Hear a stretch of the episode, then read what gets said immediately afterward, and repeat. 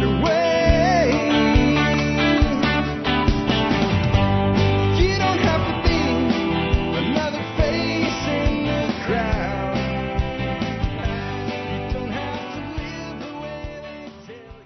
Hi, folks. This is Jack Spirko with another edition of the Survival Podcast. As always, one man's view of the changing world, the changing times, and the things we can all do to live a better life if times get tough or even if they don't. Today is Tuesday, November the 7th, 2023. This is episode 3399 of the Survival Podcast. That means tomorrow we shall turn a page to episode 3400, but not today. Nope, one more before we break out of the 3300s. And it's going to be a good one today. I've got Nicole Sauce and John Willis. Uh, I'm about to drop in a live feed that we just completed uh, right before I uh, recorded this intro. This is what we call our first Tuesday coffee chat. I had actually been doing these with them for well over a year now and not running them as an episode. And I was doing that because I believe that Nicole really wanted to have them exclusively. Turns out she's totally cool with us both running these uh, as podcast episodes. So I'm going to start doing that. It won't be a uh, it will be a semi regular thing, I guess. Once a month, one Tuesday a month, we do this. It's a lot of fun. You get a lot of different perspective on it. We cover a whole bunch of stuff today. So without further ado, let's go ahead and drop on into the live feed. Howdy, everyone, and welcome to our Tuesday coffee chat with uh, Jack Spirko and John Willis, who is totally probably not drinking coffee right now. what are you drinking today, John? Uh, some pre-workout, but I had coffee 20 minutes ago. Mm. Anyway, it's our monthly meeting of the minds, and here's how this works, guys. If you've got a question or a topic you'd like us to talk about, put the word question in all caps, and then write the rest, rest of what you have to say, or comment in all caps if you want us to read a comment. Keep it clear though, because sometimes we have a lot of shorthand and we get confused. Don't confuse the people you want to get answers from. Be really clear, and then it's way better. So I thought we'd start like just around Robin. What is on your mind this week? Like, what's top of your mind, Jack? Well, I was just telling y'all before we started, I literally have no idea what's going on except the transfesto. Uh, and that's only because my wife told me, and I couldn't be happier to have no idea what's going on out there. I, I, I feel so much more happy right now than I usually do when I'm in touch with the news. So nobody, nobody's uh, sent you a message or called you and actually verbally communicated to you that the world is, uh, the sky's falling. Nothing's happened. You don't, you don't know about anything going on. I don't, and I'm kind of happy about it. Now, people sent me plenty of shit, but honestly, if it wasn't set in the right format during a workshop week, it just got deleted. So, Yeah. so if you sent me something and didn't hear back, and you expected to hear back because it was the kind of thing you would hear back, and you haven't heard back by now, and you didn't send your message in the last seven and a half minutes, you should resend that with TSPC in the subject line. Just saying. There's the format for asking a question, guys, right there. Do that, and we'll know your question is your question, and we'll do it. We'll we'll bring you on. All right, John, what's top of your mind this week? Uh, chicken just finished molting, and if you have a chicken that's not molting, that's probably your lesser egg producer. The ones that molt and get it over with, those are generally your better egg producers. And my quail all stopped laying eggs all at the same time, so I'm curious, do quail molt? I don't know the answer to that. Um, so that might be why my quail are not molting. And then the dog was going absolutely ape shit, and I found a big old possum in there, and I took that possum and put it into a rabbit cage right behind there. Um, and then realized the rabbit cage wouldn't close, so I took the possum and I'm like, what do I do with this enormous possum? So I let him go with the cats. I don't know where he is. uh, and I think that maybe the possum scared some fear into the quail and maybe they stopped laying because of the possum. That's what's on my mind. It's possible. Um, quail generally molt right at 18 months, but with yours being outside, there may be some seasonality to it, but they will not molt before that 18 month number. Most people keep quail for high production, when they molt, they've kind of got it on a calendar. And yeah, heads come off, breasts come out, that type of thing. And uh, that sounded awful. Anyway, um, and you have like a group seven weeks prior to that date that you've incubated and you incubate more than you need because you need X number of girls and you get pretty close to an even swap. And then you cull your surplus males and your multis all at the same time. And your multis are going to be older, so they're going to be tougher, but they, they, if you want to pluck them, they pluck really freaking easy because they're in pluck mode. I'll bet they're I'll bet they're at about 18 months right now. Cody started them. I know they went through last winter, so I bet we're rolling up on 18 months. because it is an age sensitive thing and they will go further if they've adapted to the climate outdoors. Probably. I, I've never seen it with quail, but like my ducks, that's one of my strategies. I bring young ducks in in late winter and that way they're laying through the molt while the rest of my flock is molting and not laying. A lot of people I see say too, like chickens, for instance, when you bring in your next year's birds, do all reds or all grays or all whites. So you know which ones on that second or third year when you're going to axe those things. If you have a low production animal like that, you have a pet. Yeah, I used to do my ducks that way. I would bring in like all runners, and then the next cycle like all golden 300s, and then the next cycle like all 300 layers. That's when we were commercial. You know, now I have like 30 birds, so they actually have. I counted today. I have 22 mallard breed ducks. That's how many mallard breed, not drakes, ducks I have right now. And that's probably as many as we need. We also we evicted all the Bantam chickens. They're all gone except one. She escaped to her own detriment. Vic Ferguson spent the majority of the workshop hunting the crow chicken. He didn't get her until the last night, and it's it's her good fortune that he did, because any chickens that are here that shit on the porch from this point forward, they're either getting gamoed or rugered. They can, you know, whichever one's Oh. closer when I go grab it. I was ready to shoot every one of those birds last week. Yeah, It was Yeah. it was difficult to listen to your uh, cooking show outside or your patio show with Jack with that Yeah. damn rooster, man. I was so glad when you said that thing was Oh, dead. that dude's been dead for like two years. Yeah. And Yeah. Everybody, every every bird that left this place, Nick Ferguson took half, and another, I don't remember who it was, took the other half. They're all related to him and the one old lady hen that started that whole line, that whole group of blue phantoms. Yep. uh, Janet Zabo, Amanda has not sewn on the treadle machine, uh, but Amanda actually, I think, bought another really nice one this weekend. I found uh, an old timey, like you used to see them in boxing gyms, a scale that you stand on. They came out of factories, and it's a Toledo scale. So we have to go pick that up, and we're waiting to hear from the guy if he's going to let her um, buy that. I think he will. We we get a lot of stuff out of there. Why wouldn't he let her buy it? Did he want it for He, display? yeah, he wants it for himself. It's really nice. It's really nice. But when you're an antique dealer, like that's a slippery slope to go down because you'll end up with a, way too many things for yourself. Yeah, I, I think he knows the deal with it. Um, I think he, I think it is just so nice that, and he's an old dude. Like I don't think he's ever going to sew on this. I think he's just in the same boat that that's the nicest one he's ever seen. So there is a fine line between antique ju- dealer and junk man. Yes. Yeah. Really, really fine line. That's I like that show Pickers, even though I know a lot of it's BS. All those shows are on uh, history or whatever, where the guys go around and they look for stuff, but they'll be like, "Well, uh, do you have the door that goes with this thing?" And the guy's like, "Oh yeah, I know right where that is." And they like climb over this mountain of shit, lift two things, and it's exactly where he said it would be. And like you can tell, those two things haven't even been together in like 10, 20 years. And they're like, well, how much do you want for that? Oh, I don't know if I can let that go. and like, I say some of it's bullshit, but that part's not. I totally know those dudes from Yeah. when I was a kid. The old men around me, I'm like, well, do you want to sell that or something? Oh, that's, I, I, I got to, you know, I've had that for a long, it, it hasn't moved. Like, you take it and you pick it up and there's like an outline where the, the paint faded on the shelf because this thing hasn't moved forever, but they won't let go of it. That's me. That's me. I have buildings full of that shit. You, when you find that 80 year old guy, you got to find his relatives in town and just be like, hey, When he dies, Yep, when he dies, I'll take everything. You're not going to have to clean up nothing. I'll empty it all out for you. Yeah, like that's that's like a buying strategy too. Look, dude, like sooner or later you're gonna pass on, all the stuff's gonna be there, and your relatives are gonna sell it all, or you could have the money And it's like, no, I mean, just one day I'm gonna refurb this. You know, there was a We dude had an old Barracuda when I was a kid, and like, what work did it need? Just all the things that you can think of a car needs with work after it: body work, suspension work, engine work, all of it. But he was sure one day he was gonna rehab it. He was like 88. I'm like, whatever, man. You know.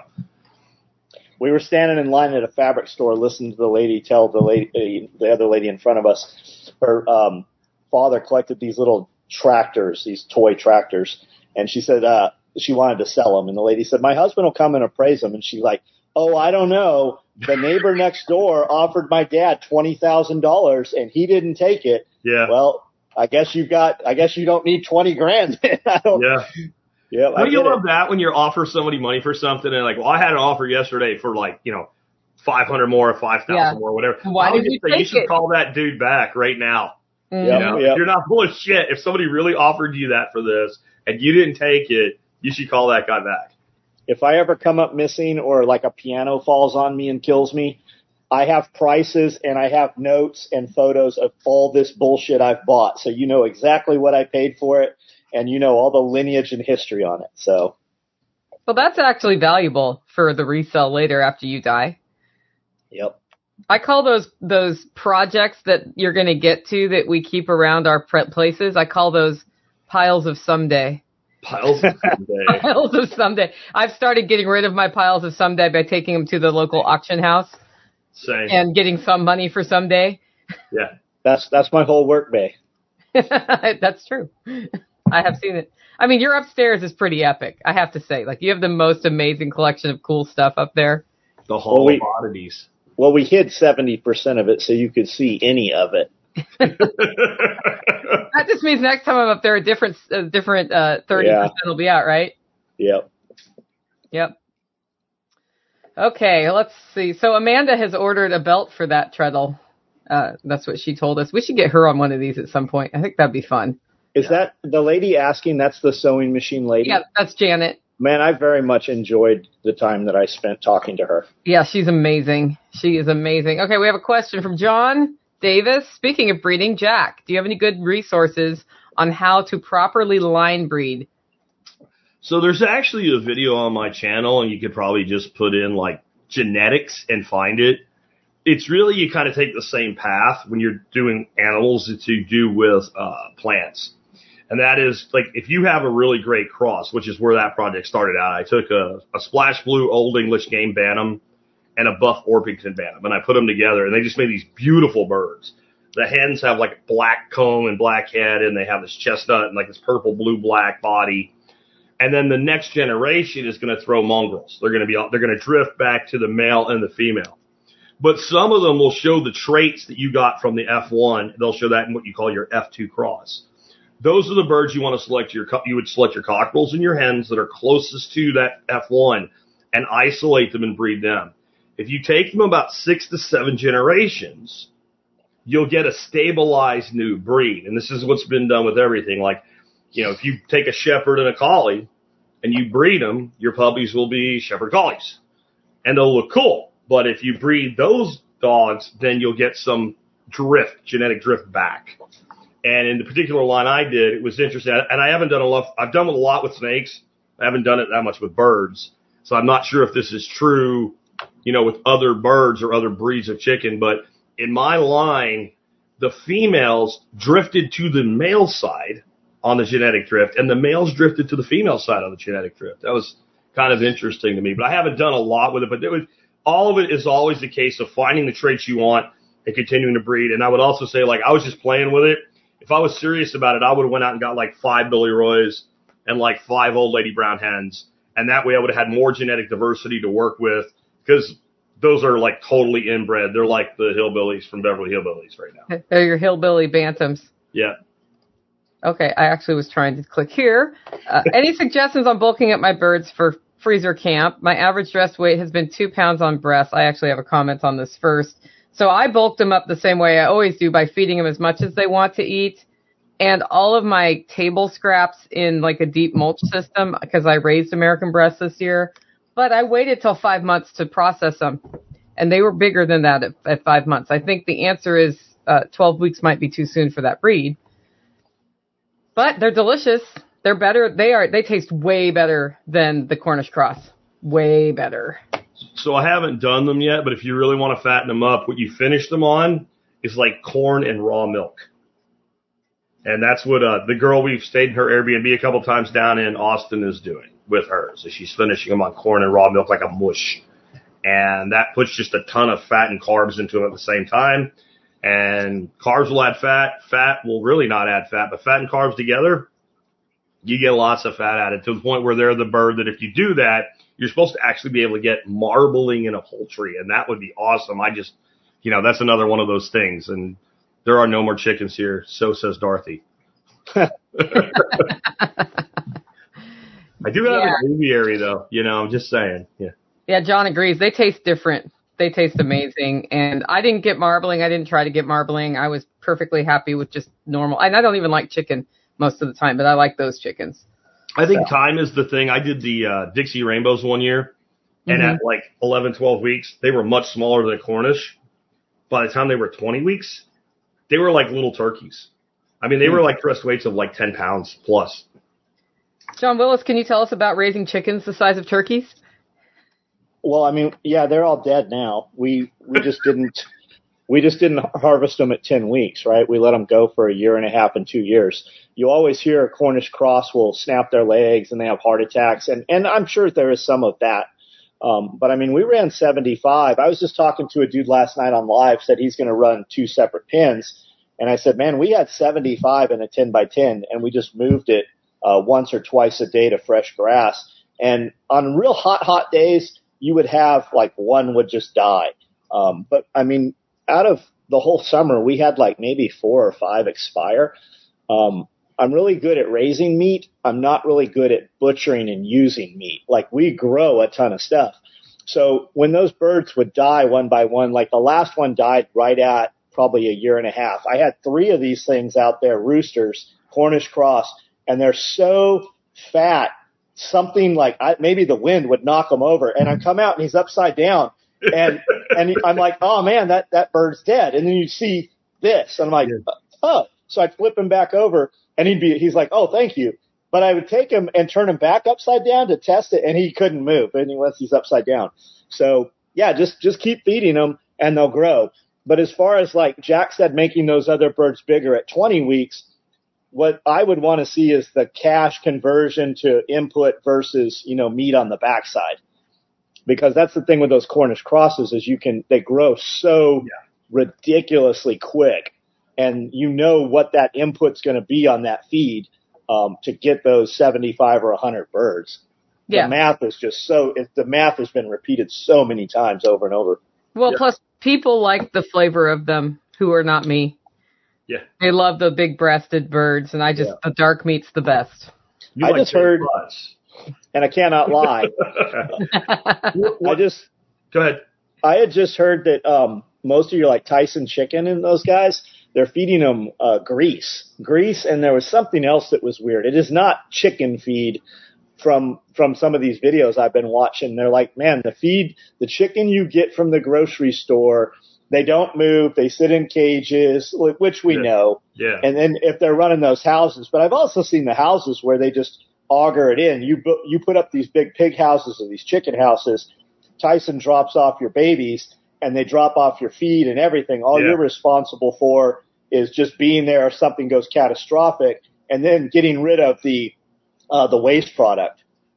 Yep. And um, just 30 day reviews. I know what the issue is with Jack's camera, and I will email him a an app that stops it from doing that after this show because we have the same webcam.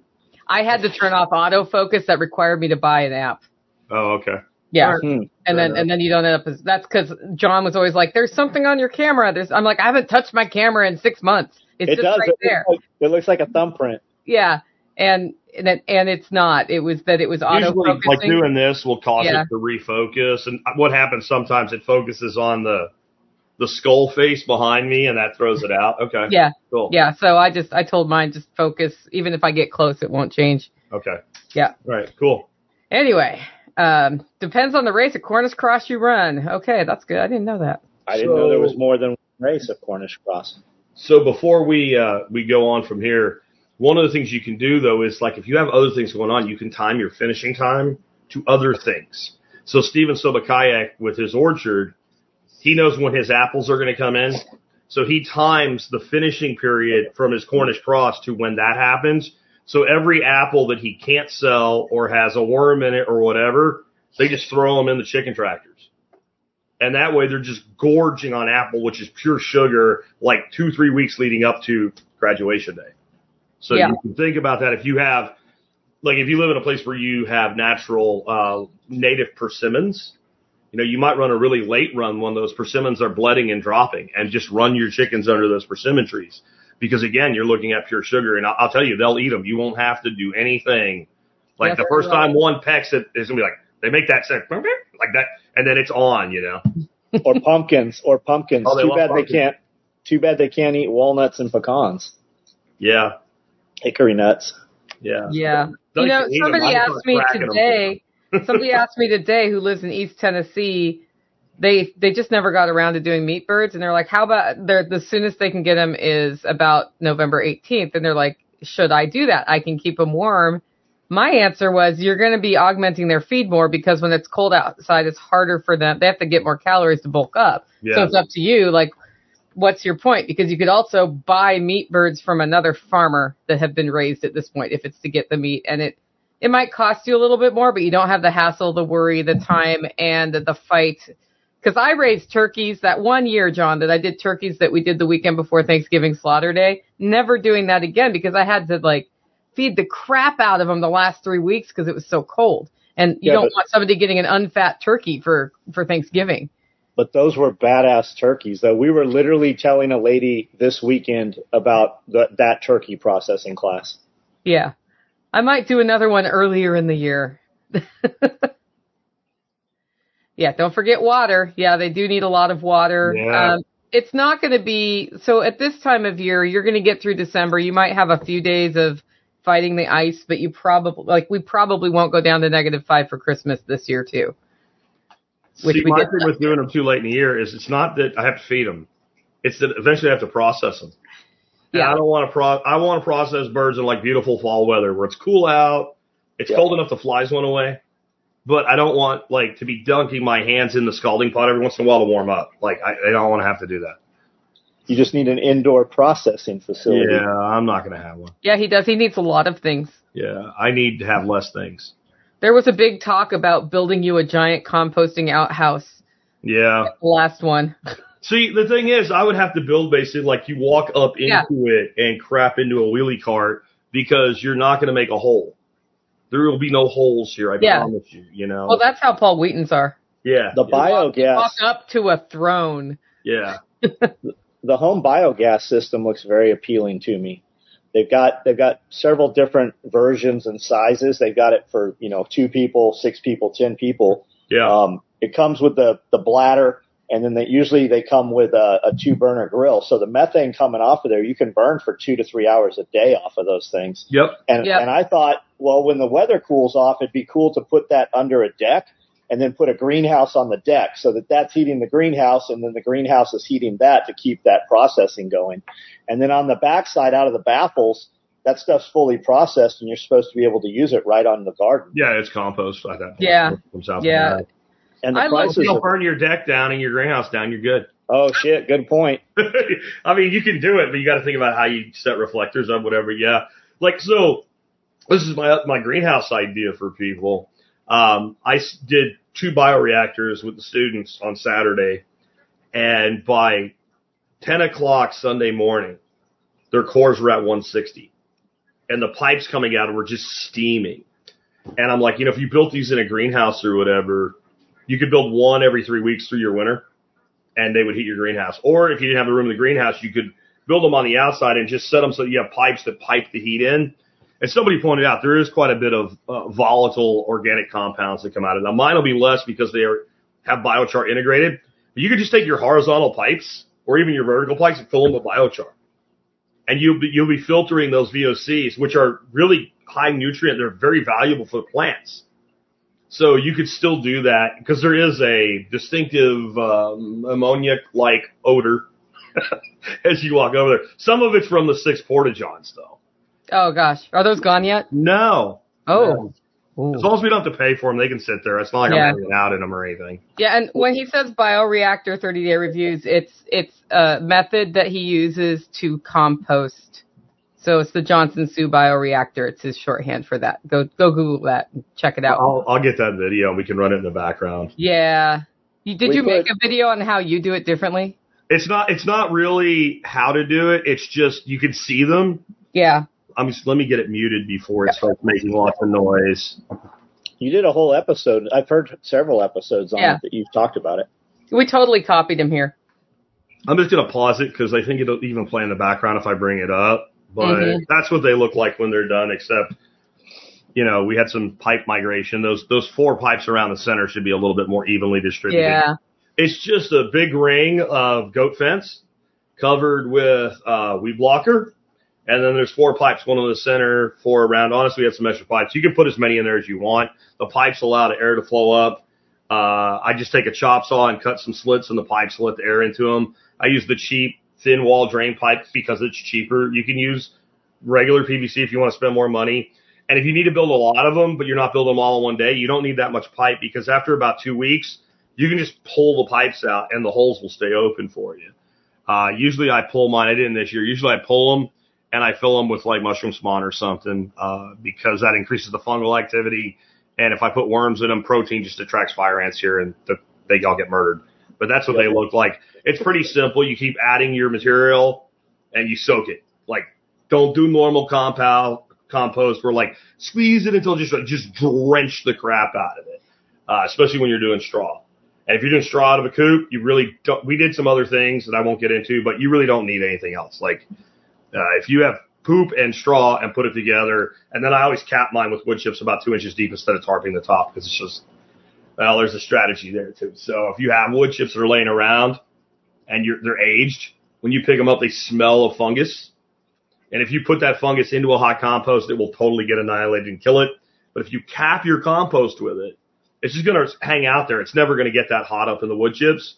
And as soon as that that heat up activity starts to come back down, your fungus will just colonize into your beds. And you know, two weeks after your temperature gets below 90, like those things just flush with mushrooms everywhere. So if you can get high fungal compost, you've got like God's compost. That's what you're looking for. That's the hardest thing to do. And that's what Johnson-Su is all about is getting a fungal dominant compost, which is, I've never seen any other way to do it. When's your master class coming? I am probably going to do a small weekend class in January ish. And I'm probably going to release a very simple two to three hour class on it. That's going to be like 20 bucks just so I can learn LearnDash and start doing more courses because I need to be able to do it. Everybody's like, hire somebody, hire somebody. When it comes to that type of work, I don't trust anybody else.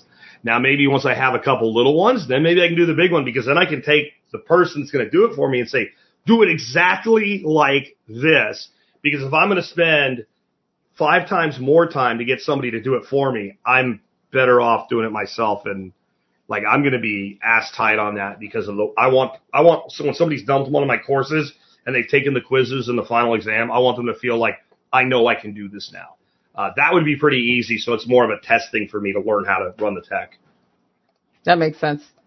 Okay. it's an easy one. It's yeah, it's it's a day's work. It, it's One- not like something I have to put weeks into. Yeah, that'd be good. One last one on chickens. My Bresse went broody at seven months. I have 11 chickens, chicks now. I'm going through the struggle worrying about the cold. I would not worry about the cold because they have a mom. That's what moms are for. Moms know what to do. I saw can't- somebody say that the possum will eat the chickens. The possum cannot get to my chickens. All of my chickens have dogs, and the dogs eat possums. Uh, when possums could get to my chickens, there are several times I have found possums sleeping in the nest boxes. I have no doubt they eat the eggs, but a possum is not eating my chickens. I've never found like a half-eaten um, chicken. Like my chickens are bigger than any possum. Yeah. And I, I see people say that. I've, I've never had the issue with it. Not to say that it can't happen, um, but I'm not concerned with the possums. I've literally like walked into my chicken coop, thought there was a giant rat, and it was a possum. Yep. Yep. And I've seen the possum and the chicken eating out of the same thing Yeah. at the same time. So I don't know, maybe if they get really hungry, like and they're starving, but I've never had a possum predate on a chicken once. Yeah, I, had we have- every, I had possums everywhere. And of course the dogs come and then they do the lay down and pretend to be dead thing. Charlie's the only dog I've ever had where that shit just doesn't work. And he doesn't eat them because I guess they taste like ass. So for about a year, I found giant dead possums laying all over the property and I barely see any possums anymore. Yeah. He's decimated the population. Yeah, he has. My old shepherd, like he would run after him and they would fly. He'd totally buy it. He'd look at him and he'd be like, well, shit, that's no fun. He'd start walking away and they kind of like start looking up. He'd run back over and they'd lay down and do that shit again with their mouth open. And he's like, yeah, this, I'm not, like he was the guy that doesn't want to fight the guy that won't fight back. Uh, Jim Richards, Acorn Labs is a very cool YouTube channel. I've never seen any full form content. All I ever see is shorts. Yeah. Just like modern day civilian, amazing content. I've never seen any real videos though, so I assume they're putting them up behind a paywall or something. Yep. Okay. This will segue us into our, our feedback on having events. Question, was there a port winner at Jack's? So Jack did a port tasting. For me, it was the Taylor 20, the Taylor, Taylor Fladgate 20 year. I, I don't know what everybody else thought. I like, I know you liked that one best. David liked it best, but we knew that before we did it. Um, I, we did Graham's and Taylor. That's what we did, 10 and 20 of both. Um, I did find the cheap port. Somebody drank it before the thing. Somehow it got let out into the wild because we had bought like a, I don't remember what it was, but it was like oh, a generic I how that got let out into the wild. I don't know, but I found the bottle with like a little dribble in the bottom of it. So since it wasn't like an eighty dollar bottle of port, I'm okay with it. But it was Yeah. like what, what the original plan was. Here's like generic shitty port, and then here's a good port. Here's a better port. Here's a good better port, and then here's the best best port. But since Mark brought us four meads, and it ended up an eight bottle tasting, it's probably better that that one went away anyway. Yeah, I would agree. Yeah, Jason Yeah. says the Taylor 20 was good. That's one of my, and I think it's one of the best values in port. A, Taylor 20 is going to run you about 40 bucks. Now you think about that. If I brought you a bottle and said, take care of this for me for 20 years. And when I come back, I want it to be, what would you charge me like as a rental place for a bottle for 20 years? To be able to get something like that for 40 bucks, I think is really great. My, my all-time favorite port that you can just go to the bottle shop and buy without ordering it is the Optima 20. I'm gonna say that again. My all-time favorite port. Take notes, guys. It's not to It's port. and buy Optima 20, and I like Tawny's. Tawny ports. Tawny. T A W. I remember the year I did the rum Christmas Carol spoof for your show Mhm. to get people to start giving you rum instead of port instead of uh, Scotch all the time. Yeah. Yeah. I drink a few scotch. People didn't get it. I was too subtle. I, I, I drink scotch, but I only drink like a couple kinds of scotch, and I, I feel guilty asking anybody to, to bring me that. Yeah. I'm a scotch snob, I'll admit it. And I don't drink a lot of it. You know, I drink like, I'm not going to say it because somebody will do it, and it's not right. Yep. So let's talk about feedback on events. We've gotten through Self Reliance Festival. Jack's workshop is over. Uh, I know John went to check out Kentucky Sustainable Living. I was unable to go to that. Like, let's just go around the horn and talk about these events. Like, what do you get out of them? Talking to people is huge. Yep. You know, kind of doing yours and mine two weeks apart was really cool because I got a broad spectrum of people.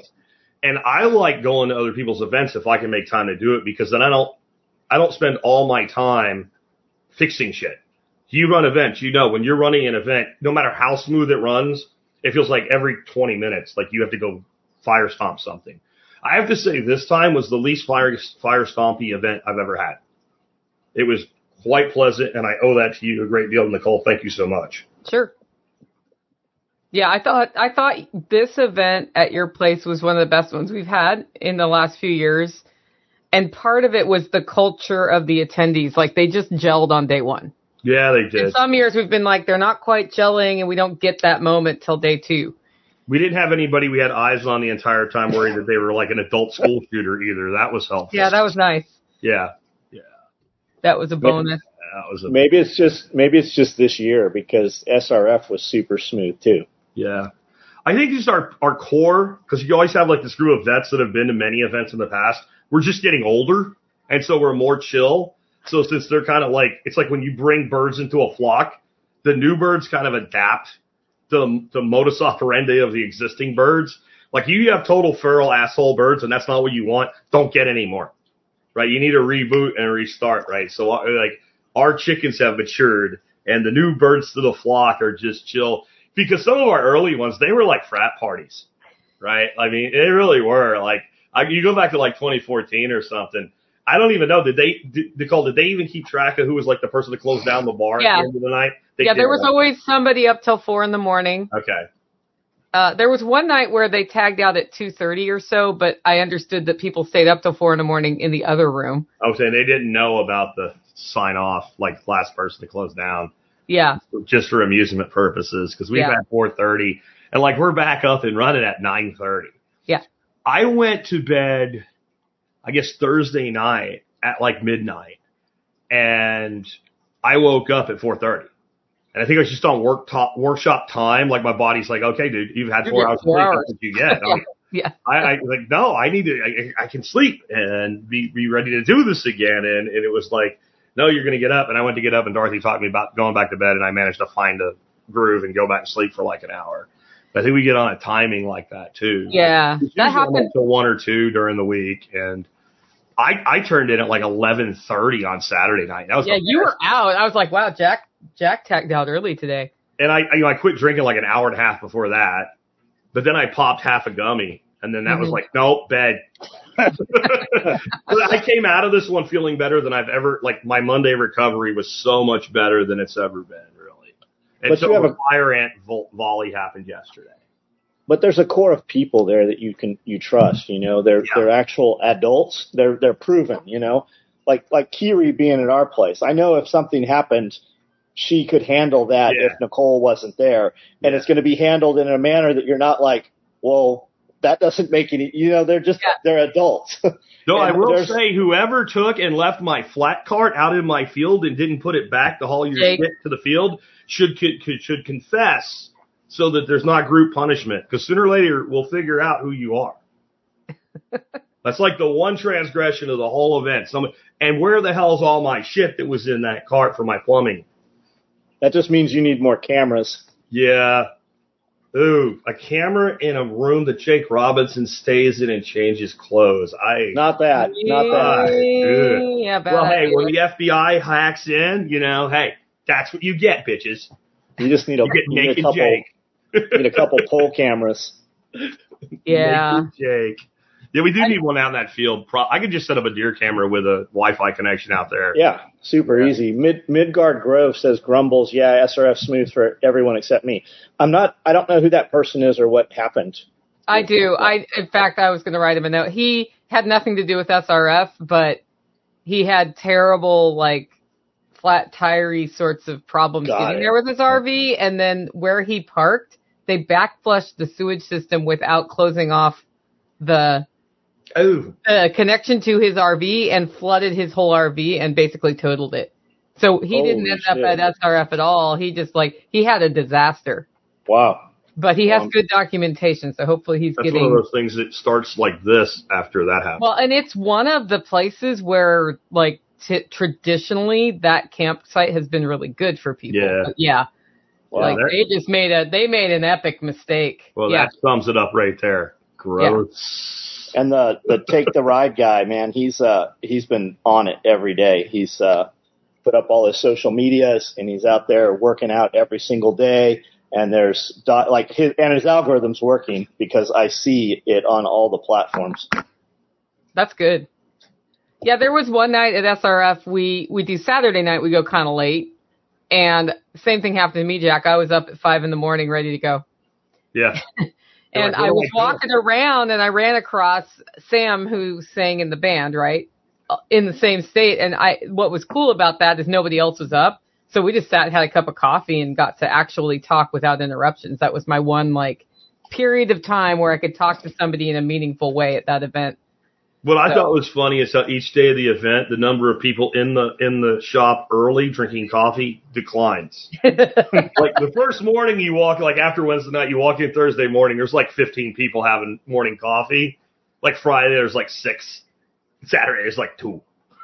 yeah. And every time I'm like, did you guys stay up? And it's always a no. But I, No. I, I know one day I'm going to walk in there, it's going to be like, oh yeah, we, we haven't gone to bed yet.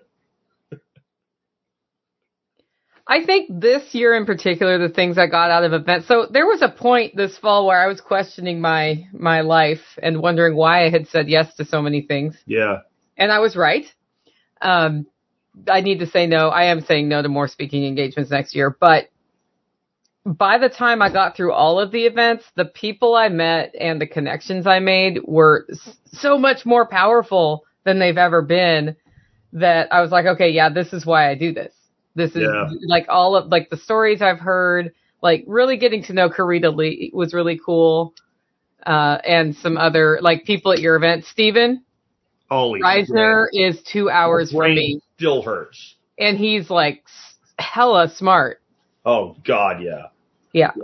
You, you wonder if it's all the cannabis that makes him that way, or if he'd be even better if he'd dial that shit back a little Oh, bit. I don't know. He's, God, the dude knows so much. He's one of those dudes you have to rein in a little bit because he starts throwing out an acronyms and stuff. And you see the people in the audience go, like, he's using words they don't know sometimes, you know? And that's because he's teaching at a PhD level most of the time. But my goal in life now is to get him, Matt, Nick Ferguson, and me and run an event that's very tight and it's on those subjects only. Uh, and a real world event and not at my house. Uh, I've tried to talk Matt into basically, I didn't know Matt Powers basically has a huge background in event coordinating. And then he's down in Bastrop. That's a three hour drive for me. It's not bad for Nick. It's not that bad for Steven. Steven's up in Oklahoma. Um, that Bastrop Convention Center John Bush uses is a great venue. You can throw 500 people in there. And I would love to do a two or three day of just the four of us. Steven's in Percent of it. Tennessee, Jack. Oh, Steven's in Tennessee. I thought he was in Oklahoma. No, he lives two hours from me. Oh shit. Good, good on you. Yeah. Why did I think he lived? Maybe he's just. He was like, Nicole, you know I live close to you. I'm like, yeah, we're gonna talk. Yeah. no, that dude. And what I love about him, he's all into the Korean natural farming. But when they do like the IMO three, four, and five, like it's a lot of work, and you're making a ton of material. And they're like, we only need this much for your garden. Then why the fuck am I making all this? So Yeah. he goes to the IMO two level, which is just you stabilize your indigenous microorganisms that you capture, and they can sit on the shelf for years once you stabilize. You just add brown sugar to them, and he makes liquid IMO, and you inoculate your garden with that. I'm like, okay, for 90% of the people in my audience can stop there, or at least let's get them there before we go to that next layer with it. Because the person that works a full time job and has five raised beds is not going to make a four four ton pile of IMO infused comp. It's not going to happen, and they shouldn't. Why would they? Yeah. Well, and so I've heard about Korean natural farming a number of times, and I haven't read anything about it, which I would probably absorb better if I did. But every time I hear about it, the person talking about it is talking over here, and I have no idea what's going on. Exactly. I'm like, this sounds really cool. Too bad I don't understand what's going on. And that talk that he gave, where he was like, "Here, it's really easy. This is what you do." Yes. One, two, three, four, five. Take a picture of the recipe that I have here and just follow those steps. Done. I was like, okay, now that's actually going to happen in the holler. Well, and he's a good presenter because I don't mean to be mean to anybody, but like everybody I've ever heard present on KNF, they're like, so what we're going to do now is we're going to make IMO one. And I'm like, I'm ready to kill myself 15 minutes in. Like I just, I, oh, I can turn this off. I don't have to hang myself. Great. And so like to present well, you have to have a certain level of ability to change cadence and all, and you have to be a good presenter. And just most of the people I've seen do it, they're just not. Or like you said, they're really out there and like, okay, I need you to teach me how to do two plus two. You're doing complex quadratic equations right now, and I don't know how to get that gap. And if you take the two things together, the monotone Bueller, Bueller, and they're out there, I'm, yeah, you throw your hands up and you go Sheldon from Big Bang Theory, you know, like Yeah. haughty I just- indignation. I, I, Didn't you have a guy on the show that was doing Korean gardening? Probably with Steven. Okay. I've had some other people dedicated to it. He came on for aquaponics. And like right in the middle, he starts dropping all this stuff Yep. with lactobacillus and stuff. And I'm like, oh, dude, you are coming to the fucking workshop. Like, tell me what I got to do. And I tried to get him last year. And we, Mhm. he was in Thailand the week of our workshop. And this year we were able to get him in. And man, he is freaking savant level. Savant level. And so is Yeah. Matt Powers, by the way. We're almost not doing Matt. Because we had our last day of the event, John, we had Nick Ferguson, Matt Powers, Steven Reisner back to back to back. Awesome. It was, yeah, it was fire hose drinking level shit. Yeah. And all those videos are online. I mean, if you didn't see them, I know John saw some of the workshop videos or at least listened to them. Yep. So, okay, here's now for something completely different from Chef Yeah. Angry. Are you angry, Chef, or Chef angry? Can y'all talk SHTF medical stockpile? If you're saying stockpile, most of it's not like high speed trauma stuff. It's bandages and gauze and wound care stuff. And Chuck from Homestead Medical has some videos on that. Uh, Bears got some stuff on that. There's there's a ton of stuff out of there, but most of it is just bulk stuff and just cleaning and debriding wounds and such like that. And then, you know, hopefully antibiotics also. But you should probably look into what is in those antibiotics that is available from medicinal purposes, right? Because once that's gone, that stuff's gone. And if you're talking actual shit hit the fan, are we talking one day? Are we talking 72 hours? Are we talking like the power's not coming back on? And it, it'd be good to know that stuff, but I'm 52 years old and I've not seen that day where the power didn't come back on. And if you pushed me, I would say that we're probably closer to it than ever before also. So that stuff is very inexpensive to buy when it's available. Yeah, Aaron is also just real quick so we can backtrack before we go forward on this about the uh, stuff that Steve was talking about. She didn't understand it. One thing I do have for everybody now, there's a page on my website. Just scroll down and find it. Um, the PowerPoint decks. So all of his like recipes are in there. But I, I agree with John. Um, yeah, and my big thing with the medical stuff is don't don't have things you have no idea how to use unless you know you have somebody that knows how to use them. I see people investing in shit like to do like surgery level stuff, and I'm like, well, do you know how to do that? Are you going to sit there like watch w- w- reading the wiki how that you downloaded, like wiki how to perform cardiothoracic surgery? You know, like don't go overboard with it. Definitely on the antibiotics, like stock up on stuff. I have all fish antibiotics. It's the same exact shit. Uh, Alton's antibiotics is uh, Dr. Bones. That that book is available on Amazon. It goes through all the antibiotics that you can buy that way, what they do, how to use them, like how to determine what dosage to use given the situation you're in, how to like be really careful that you don't find out that somebody had an antibiotic allergic reaction because they didn't know that they had one, things like that. It's a really great book and it's I think it's under 20 bucks. Yeah, it's bring funny that uh, Homestead Medical said you don't have enough gauze because that's what I was going to say. Every time Yeah. I've had a wound care situation, I'm like, holy crap, I don't have enough gauze Yeah. again, and I'm looking for alternatives. So when I look at SHTF Medical, I think I think you need to do it the way we do everything else in the pantry, right? Which Jack Talks has been talking about this for 15 years now. What do you need? Start there. And if somebody in your house needs insulin, like what are you going to do about that when you can't get insulin? Like you can store some insulin long term, but if it's type 2 diabetes, can you can you reduce your insulin dependency and get through diet changes and be healthier going in? Because some things you're just not going to be able to get. And I don't know, you know, like in your environment what that is. I think that's important, but also you don't have enough gauze. You don't have enough gauze. You never Anything have enough absorbs gauze. Blood, you don't have enough of it. Hmm. We Yeah. bring that book in 100 at a time. We sell it out in 72 hours every time we bring that book in. Oh, you, Also- you're, you're reselling his book. That's awesome. We buy them wholesale from him. Oh, cool. That's one of the best books. And unlike his uh, his total guide to like everything that you could kill somebody with, it I, I find it a lot more approachable. Uh, the other the bigger book is more designed to be a reference manual, where this is actually designed to sit down and read it, and uh, it's a great book.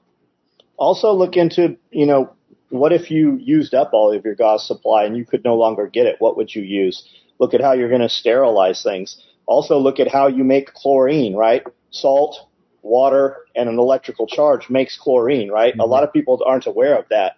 Uh, MSR had a product called the MIOX that they issued to the Marine Corps, you know, thousands and thousands of these things. And that's literally what it was. It was a, just a 123 battery that went to applied to rock salt and a water solution, and that makes bleach. So have that on your radar. How are you going to sterilize things? Somebody said saline solution. Yeah, saline solution would be great. What do you do when you can't get that, right? You can use sterilized water under pressure through, you know, a syringe and, and get, you know, the same effect if we're talking to debriding wounds or, you know, depending what you're using the saline for. Are you using it to push other things with or are you using it for wound irrigation? Yep. Vinegar, yeah. And then what, which of those, that iodine, that bleach, that vinegar, which one of those is going to kill tissue on contact? Which one should you use in which situation? All that information's out there. You just need to you know, read it a couple of times. Or you could get training. Yep. Get training. Yep. Only we knew a guy. Yeah. yeah. Um, and real quick to you folks that are on Rumble, we don't see you in the back end, but I've got you up over here. I, if you have anything to ask or contribute, I can see the live chat on Rumble. There's like nine to ten ebb and flowing in and out of Rumble feed. Oh, good. You got the Rumble set up. Yep. Yeah, I have to do that individually. Yeah, I, I no longer. I'm like, oop, don't stream to Jack's Rumble. No, it nothing bad happens. It just doesn't work. It just doesn't work. It just doesn't work. It it fails, kind of like Facebook all the time. Yeah. Yeah. That's okay. Jack, can we get a monthly Bitcoin breakout? possibly. Um, you asked me why I'm not running these as my Tuesday podcast, first Tuesdays, and the way that ended up happening, I released Bitcoin Breakout when we started doing this, and Tuesday was my day to do that. And so as I stopped doing them, because not enough of you watch them or listen to them, um, I just kind of rolled with it that way. But I mean, I'd actually rather obviously use these as my, you know, once a month Tuesday podcast because otherwise I'm doing two shows in one day. Yeah, better. Does that mean you'll use next month too? Probably. There's a few things we should talk about, like logistically, but that's not. Yeah. That's like one of those group. You know, you have a meeting and two people start talking, you're like, "Shut up and take it outside." Yeah, hundred percent after after hours chat. Yeah. Yep. Okay. John, have you seen a bump in business from the investment in Wranglerstar?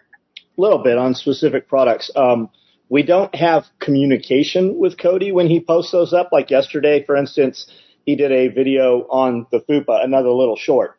We don't ever get any heads up from him. Hey, I'm going to do this. Mm. We hear about it after the fact. So we don't know, number one, to ramp up for the product or even have the product orderable on the website.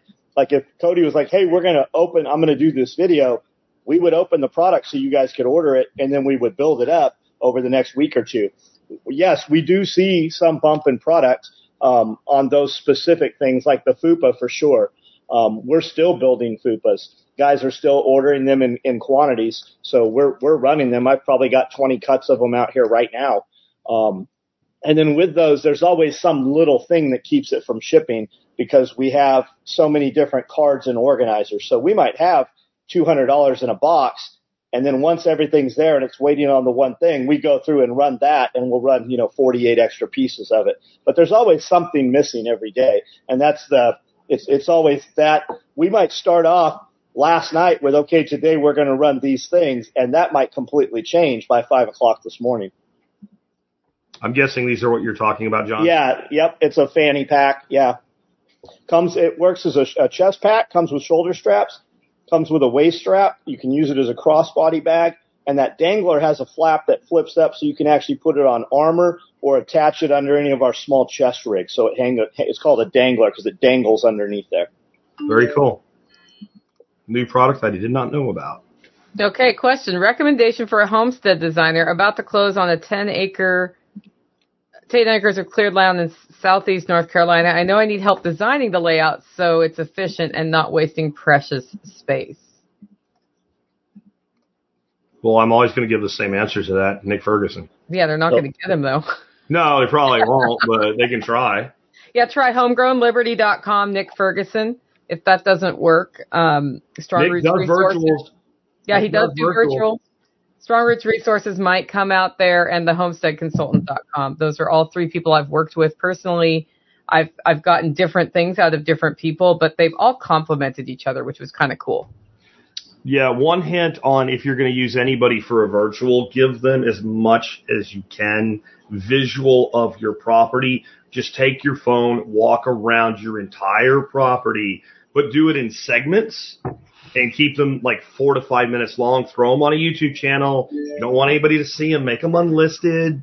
And the more, if I was doing it, which I'm not going to, if I was doing it, the more I can actually see on how your land lays because I can only see so much on Google Earth or your drawings or whatever. If I have those and I have a walkthrough, now I can get a better understanding. And you have to be honest with your consultant and you have to be conservative with your answers. When they say how many hours a week are you going to work on your homestead and you say 20, just know right out of the gate you are lying. Yep. And a good consultant's going to like immediately make that 10, but you would be better off just being honest with them in the first place. Uh, Billy Bond, William, Oh yeah. out of out of North Yep. Carolina. They did the installs here on the swales. Um, if you can get him, that'd be awesome. He's close. Nick Ferguson does travel around, and the way to get Nick at your place is to hit him while he's traveling. So just keep in communication with him. Kerry Brown will be here next Monday. I think we're putting in some 30 trees and then pulling up a bunch of the trees I put in and fixing the roots on those also. And I just say if you reach out to Billy and you get Billy Jr., do not think you've been downgraded. You have Well, not. Billy, Billy Billy Jr. More education because he's been like he went on site for like six months at the PRI in Australia with Geoff. Yep. Yeah, and, and William is who actually does the consultations. Okay. And he's very good at them. Very good. Okay. That's who came out here and laid all this out before Billy ever, you know, came in to do the, the actual install. Yep. John Willis, will you share your future walk plans? I don't even know what a walk plan is, so I'm gonna go with either. I'm gonna go with no, we're not. Since they don't know what it is. I wonder if that's like an acronym for something. I'm sure. I, of course it is. I, I don't ask me in English. yeah. All the words, K-Bonk, all the words. Also, And, pro- K-Bonk. and, and probably I'm not also I'm probably not sharing it also. All I'm getting when I look it up is uh like actual plans for walking. No, it's it's it's I hear it all the time. It's just not right here. As soon as he says it, I'll be like, oh yeah, duh. Yep. Yeah, Nick was great on my new workplace. Well worth it. Yeah, he he totally helped me transform my. When Nick Ferguson came to my homestead, I had just learned what permaculture was. I had been trying to design my homestead so that one thing fed another, and I called it modern homesteading. And I thought it was this great new idea. And then I found out there was a whole design science that somebody else invented who's way smarter than I am called permaculture. He came out and immediately kept me from spending way too much money on some stuff that was a bad idea. Yeah, So, he's good at that. yeah.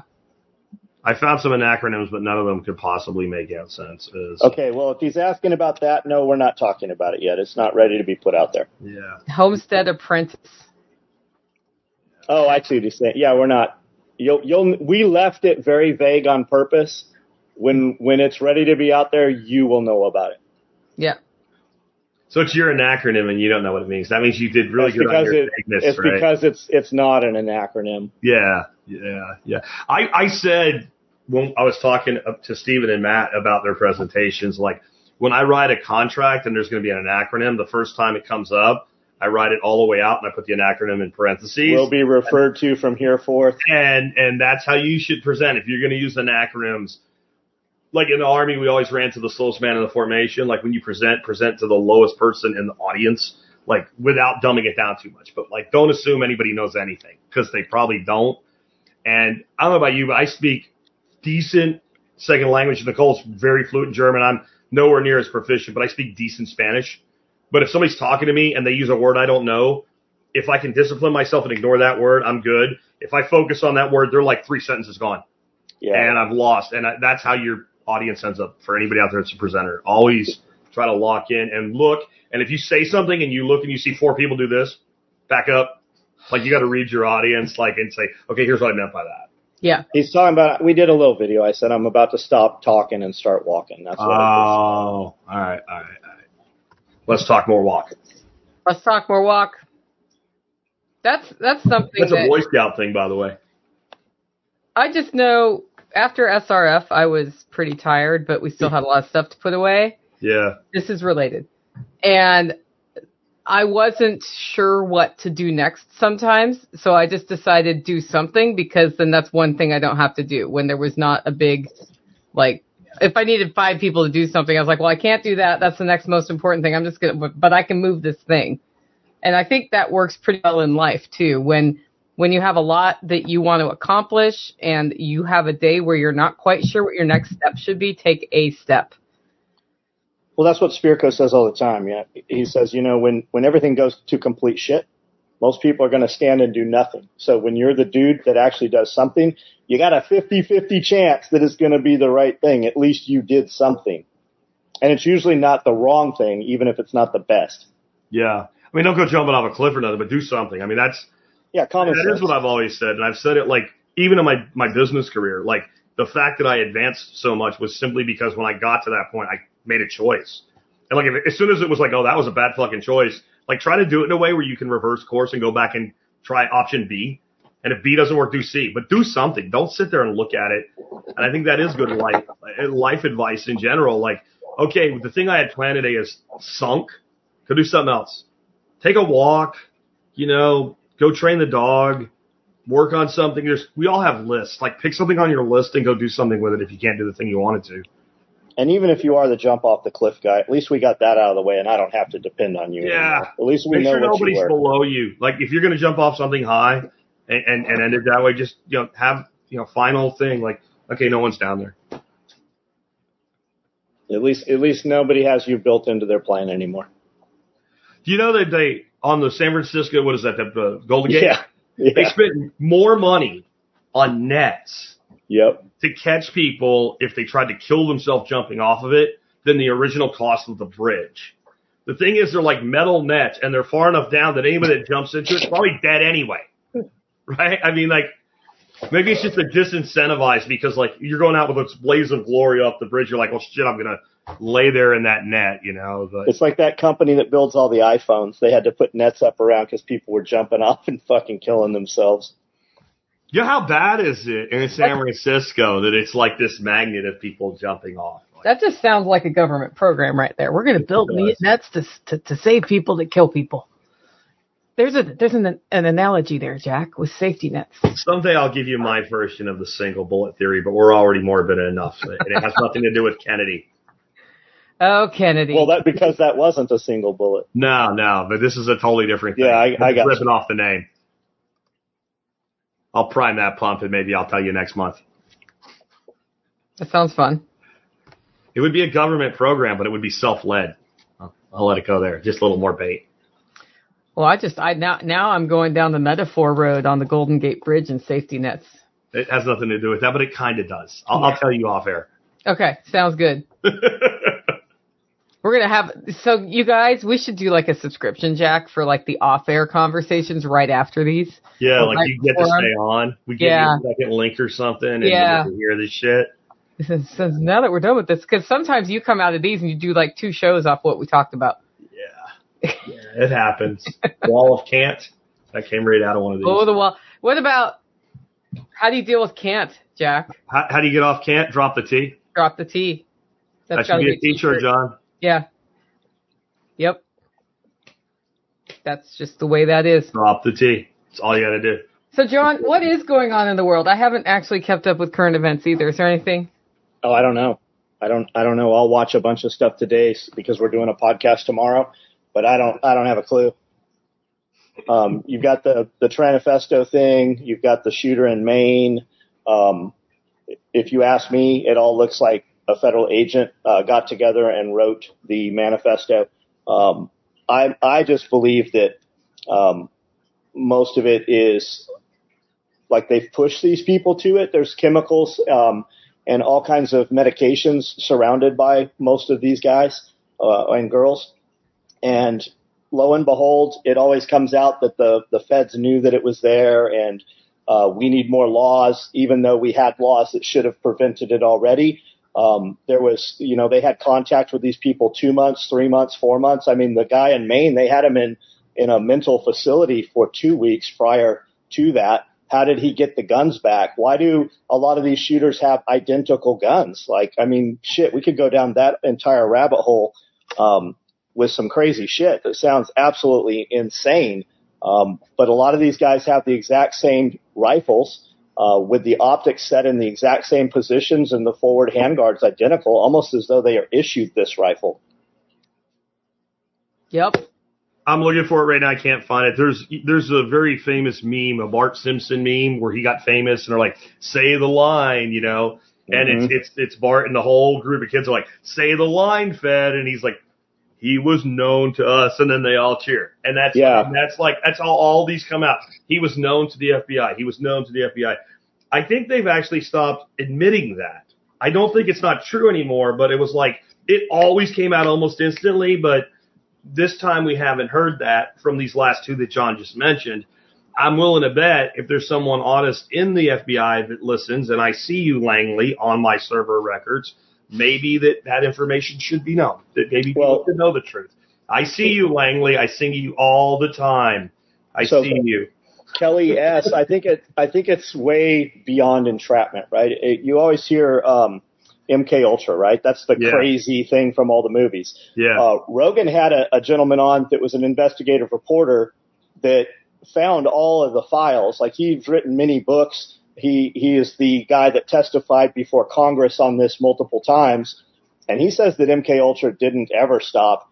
They just changed the name and they progressed. You think they were able to do all of that stuff and then they just abandoned it? Is- you think that like like like yeah, we'll just stop. Their, Um, their story is that it didn't work, so they quit. Yeah. Yeah. So Unabomber was MK Ultra, Manson was MK Ultra. I mean, the list just goes.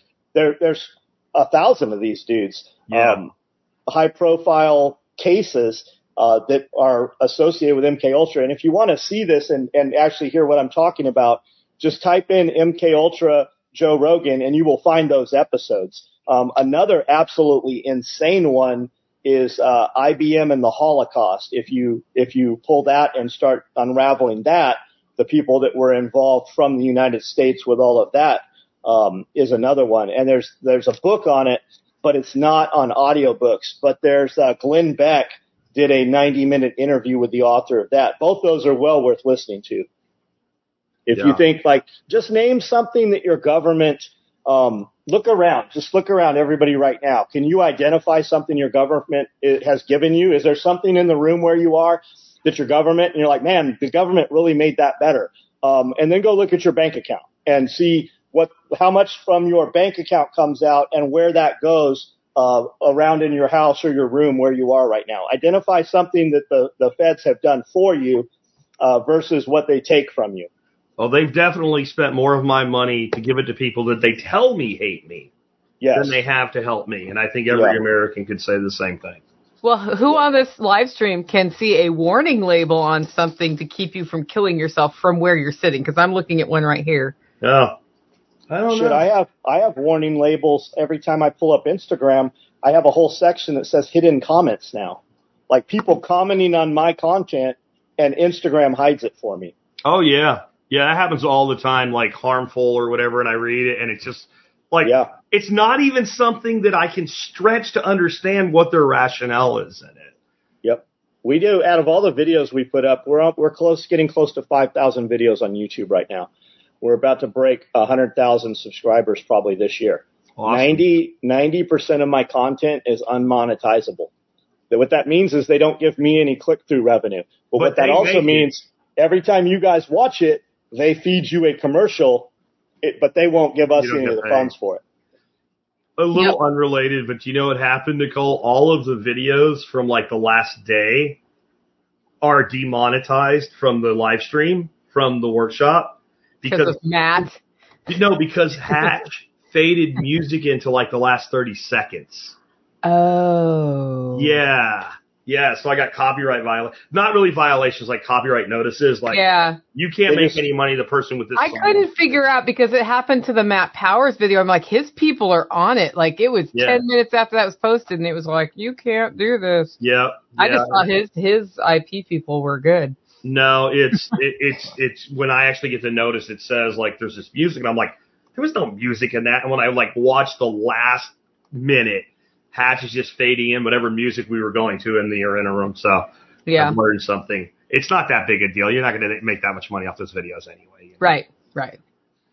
I'm lucky if I make a grand a month, twelve hundred bucks as See, Hatch just needs to stop the stream, then fade in the music. Yeah, exactly, exactly. Do it in a different order. Yeah, a couple times we forgot to turn the stream off at all, so there was a lot of background shit. like just people talking in front That's of the camera. cool though, right? You get to kind of see what it looks like Yeah. or whatever.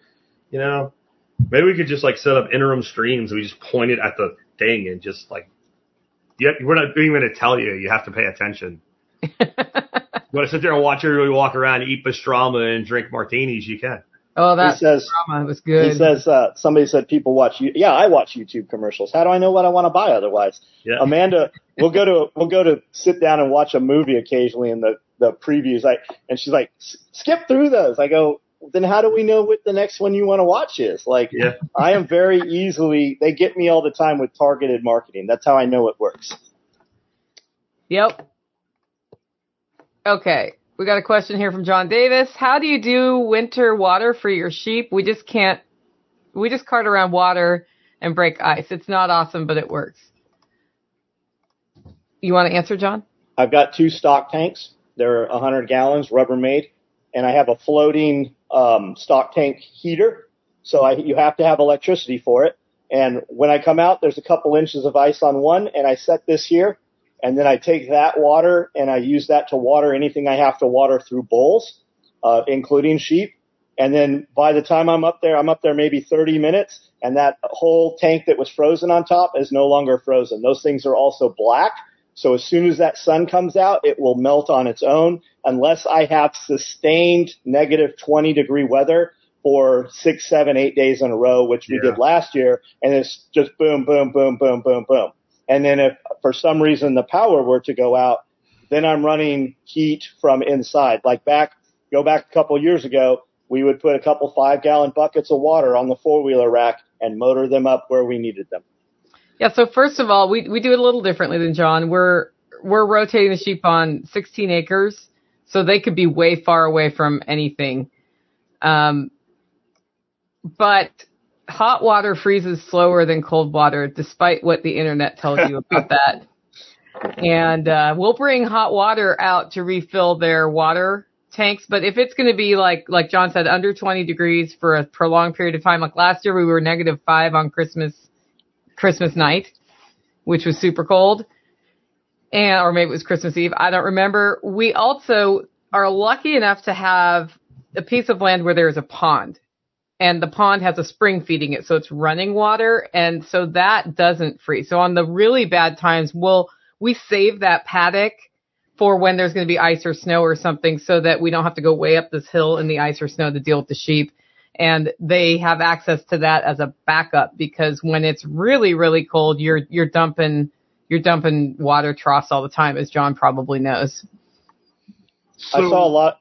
I, I also I saw a lot this year about uh, two gallon, two uh, quart, two liter bottles. Fill them with salt water, and then they bobber up and down in there and keep that ice broken. We're we're not that cold here, really. These were people, you know, way up north, and they the general consensus was that that worked. So what I do, of course, they have a much smaller property, and I'm only worried about ducks, but it works well for us. We have pipe that comes into the house from the well. It also has a back feed into the water softener, so I'm not softening all the water on the property, and then it feeds through to the water on the property. When we have freezes, I take an air compressor, I blow all the pipes on the property out, and I cover up that hose bib there, and I have a drain in the bottom of it. And then when the next day comes and I need water for the ducks, I just hook up to that hose bib, close that bottom drain, open the back feed, and I have water to the property. Big thing to do if you do something, like if you have one place that you keep your water available, and I have heat tape on those pipes so they won't freeze up, um, make sure that you drain a hose or three. Because it doesn't do you any good to be able to open that hose and have water come out of it, and you put a hose on it and you turn it on, and it's like, yeah, screw you, I'm frozen all the way through. Um, another suggestion, take one of your drained hoses, put it in your utility room, your shop, or something like that. Because even if it's dry, trying to screw on a cold hose is a bitch because it's stiff. So Yep. keeping one indoors is the way to go. And that way I can, as many hoses as I'll drain, I can reach out 300, 400 feet if I want to. We've yeah, we've done that too. Um, and and we're downhill, right? We have a grade, so as long as the water, as long as I can open that frost-free faucet and get water running, I can fill everything from hose, turn it off, and then run the hose all the way back downhill, and that evacuates that also. Yep, here's an idea from Danielle. Dig compost hole and set water in the hole. Heat from compost can heat, keep the water from freezing. I've not tried that, but I, if you have, I mean, compost creates heat. So Yep. Wood, for, wood for mulch. sheep, the, the issue is they're moving every three to seven days. Yeah. And so, like, you'd have to dig holes in all your paddocks. Yeah. And that's, that's why we've just gone through dumping them twice a day. When, I mean, mo- breaking the ice or whatever. Yeah. Yeah. Wood mulch totally works for that too. Like we've got piles of wood mulch and you can, you can be a quarter mile away from the property when you're coming here when there's snow ice on the ground and you will see the steam coming off of that wood yeah. mulch. We put about 20 inches of it in the row house, and it just sits in there and sweats with the doors closed, and it sweats up top, and then once it hits that plastic, it drips Drop. back, and it actually rains inside and waters any of the up raised beds that we've rolled in there. That's cool. Now they will, if you don't evacuate that and pull that out before summer, fire ants, ants just love that wood Yes. mulch. Yeah. Yep. And anytime we're moving that wood mulch once it's been there for six months or so with the skid steer bucket, there's always reptile eggs in that stuff. There's always turtle, snake, lizard eggs, full of them. Oh, you'll like this, John. We we so we had three compost piles and we used most of two, and then we put the half that was left of one with the other, so we made room to make two more bioreactors. Well, when we did that, they found a little rough earth snake. I mean, it was so little that several people were like, "Is that a worm or a snake?" So I have it sitting in my hand. There were people literally terrified of it. Like, Yep. I, you know, it's smaller than your pinky, and because it's a snake, the ringneck snakes really love that wood mulch out there. I find a lot of them too. Yeah, and then we're fenced, right? We've got four and five foot fencing all across everywhere. So to get to that wood mulch, these turtles, we've seen big snappers. It's like they're just, they can smell it, man. And they climb right up that fence. I, I got video of turtles climbing up that, that two by four and four by four mesh. They, they'll climb anything. Yep. So the question is, what's the solar powered water a good pump? And it goes on with details. Jack says, hackmyhomestead.com because Sean Mills just did a Kickstarter examining how much pump, how far it can go for, for a training material for that so that it, we just demystify that whole question because that, that is not an unusual question from a homesteader. And while, while we're mentioning solar, there's mini splits out there that'll run off solar systems. Absolutely. Although the mini split I'm putting in is pure power, baby. Pure power. I was so John. I'm re-drywalling all my walls while my house is ripped up because you I've mine as it. well. Um, and I've had that window unit, giant one, built into my wall for so long that you know, budgetarily wasn't planning to replace this this space. And I was like, but I'm paying drywall guys, and I don't want to have a patch that's square on this wall. So we just added HVAC to the project. Nice. So that'll be actually something I'm really looking forward to. I'm still going to run big, big mini split, small mini split. Like I don't intend to make butter, but once with that churn we just bought, Yeah. because we have the real butter makers, but I want to know that we can make butter if something ever happens. So butter it is.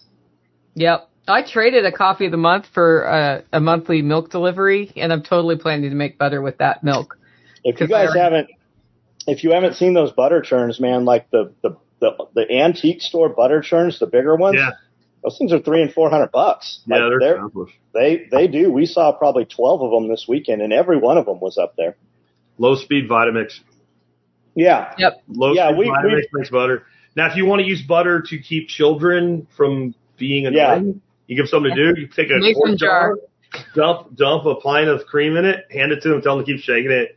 It'll turn into cream like almost like that, and then you got to shake it for like an hour, and all of a sudden it'll just go to a lump, and you'll hear the you know the buttermilk around it go, and it just give them something to do. Yeah, we've got the Vitamix, we've got the um, the KitchenAid, we've we've got all that stuff. I've also seen ones like the they're like the big half gallon or even like one gallon ball jar, and they've got a lid with a crank. Yep. I haven't seen one of them for. I mean, when you said that, I just thought it. I haven't seen Yep. one since I was like 12 years old. I bet Lehman sells them. They I do. bet they do. I'm gonna look. You I guys it's just the lid and the crank too. Because why would you ship a giant glass jar Right. when you don't have to? Well, that's the the the beauty for having mason jars, right? Yeah, Yeah, they all fit. Yeah, that's the whole thing. Okay, it's called the Lehman's Mini Daisy Butter Churn. For let me see if I can get a, Yeah, sure. a screen share. Hold on. You should have Takes me super 27 years to do this, but I found it on Amazon first. But Okay, there it is. Yeah, that's exactly what I'm talking about. yeah, and I bet it's less at Lehman's. Yeah, it's 47 something there. Well, that's with looks like it does come with a jar. It looks like a half gallon. That Yeah, looks maybe. like a half gallon. If they want to ship Yeah. glass, let them ship glass. I mean, I would, if it was my business, I'd be like, get your own glass. Because I, And we did I know we it's going to break in the mail, right? Yeah. we got we got hundreds of mason jars uh, maybe two years ago in the mail, and the ball always came no problem. I think the ball has a better quality glass, Agreed. and then the generics we would get a case that was completely shattered. Along with five other cases in the stack that weren't. There was no Yeah. rhyme. I swear they sent. I swear somebody shattered them before they sent them. Like you'd, you'd get this stack, and just randomly a whole entire case of six is sh- crushed and shattered, but all the rest in the same stack are fine. Yeah, seven dollars cheaper at Lehman's. yeah. Jason says, "Have you ever used any of those water hoses made for potable water for campers that have built-in heat, heat trace?" I don't use hoses to get water to my sheep. Like we literally carry two five-gallon buckets or um, containers on a four-wheeler up the hill. We don't have hoses up there. We don't have water source except for here, and it's a tenth of a mile away. So I have not used that. I use three quarter hoses um, that are 50 and 100 footers. Yeah. Um, and when you, and it's deceptive too. When you go look at a hose that says that it is three quarter, I'm talking inside diameter, Yeah. not outside diameter. And a lot of those that are outside diameter, when you look at them, they have a half inch inlet anyways. Um, Yeah. And we also found when I put timers on there, a lot of the timers would be damn half inch, so it negates having all of that water flow. it really cuts that down. I, I've actually the the cheap turn timers. I've never found anything but half inch. Nope. Yep. Every one of them. But And I am if terrible it about. saves me from leaving the water run for two and a half hours, Yep. it's probably worth it. It's usually two and a half days when I leave the water running. that must be a fun water bill. Though we have an alarm system, it's called ducks. Yeah. well, that's how. That happened. Ducks have a party. Yep. That's how. And you're like, okay, cool. And when it goes on for a couple of minutes and it's still going, you're like, something's wrong. Yep. And it's never the main water, but by the animals. It's always out of sight. Or Yeah. you go and when you leave the property, you're like, what is all that water in the street coming from? Like Yeah. it's just mass evacuating. Well, the other thing that happens is since everything on the property is on a single well, you go to turn the water on the sink. Yeah. And they go, oh, that's bad. You just instantly know water's running somewhere. Yeah. Or your filter is working, your water softener. Yeah. Yeah. I have mine timed so it happens like three o'clock in the morning. Mine too, but every time the power goes out, Oh, I'm it gonna- reset. It resets, and then I'm, I have like this 2 p.m. thing that happens. I'm like, dang it. Yeah. I need to get that on a backup power supply so that doesn't happen. Yeah. So it doesn't reprogram itself. Yeah. I need to check mine now because the time change.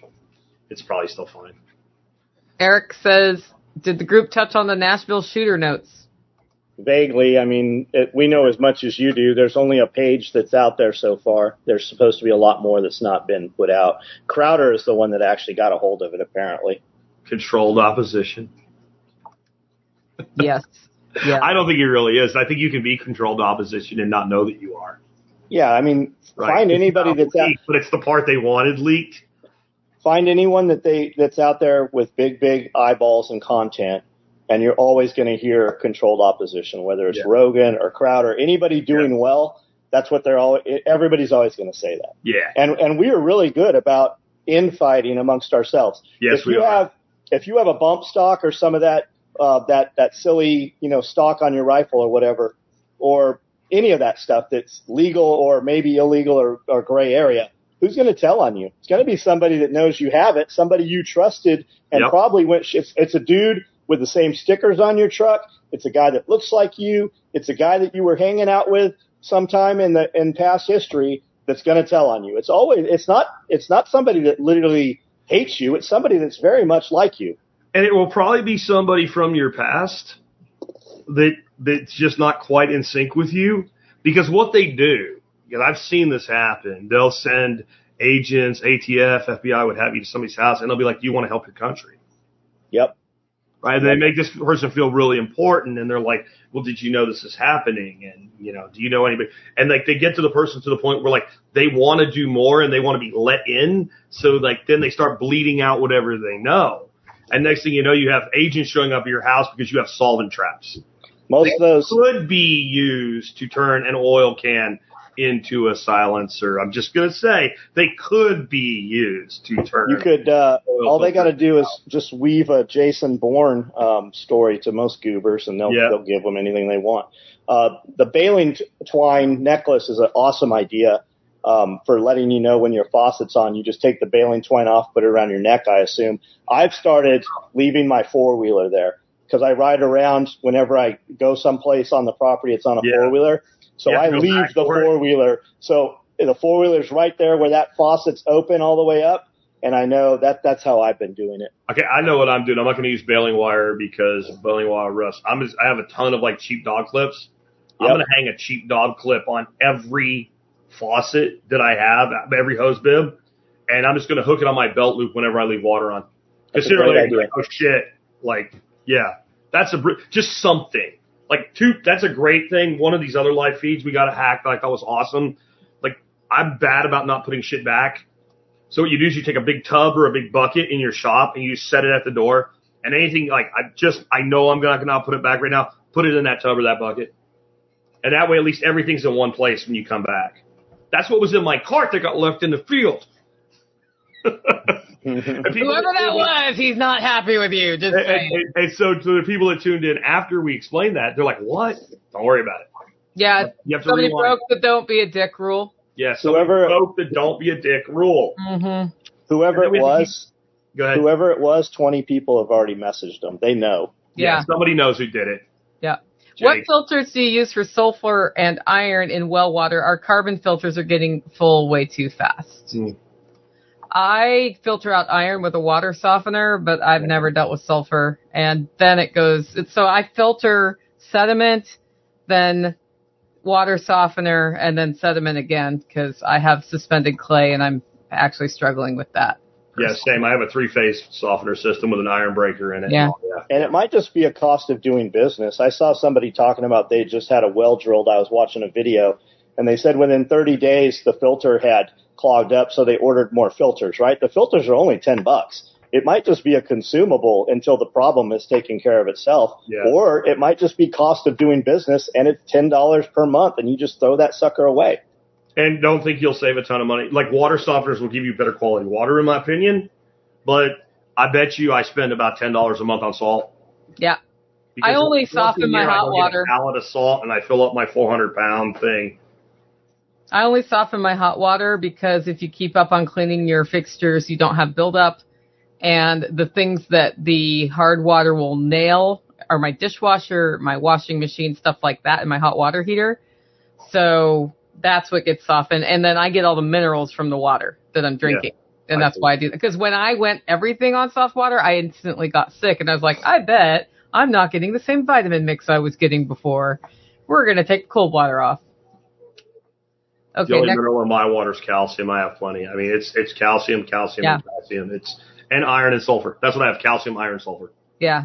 I'm lucky I don't have sulfur. Does anybody have a manual well well pump? Ours is currently runs on electricity, but considering adding a manual pump option.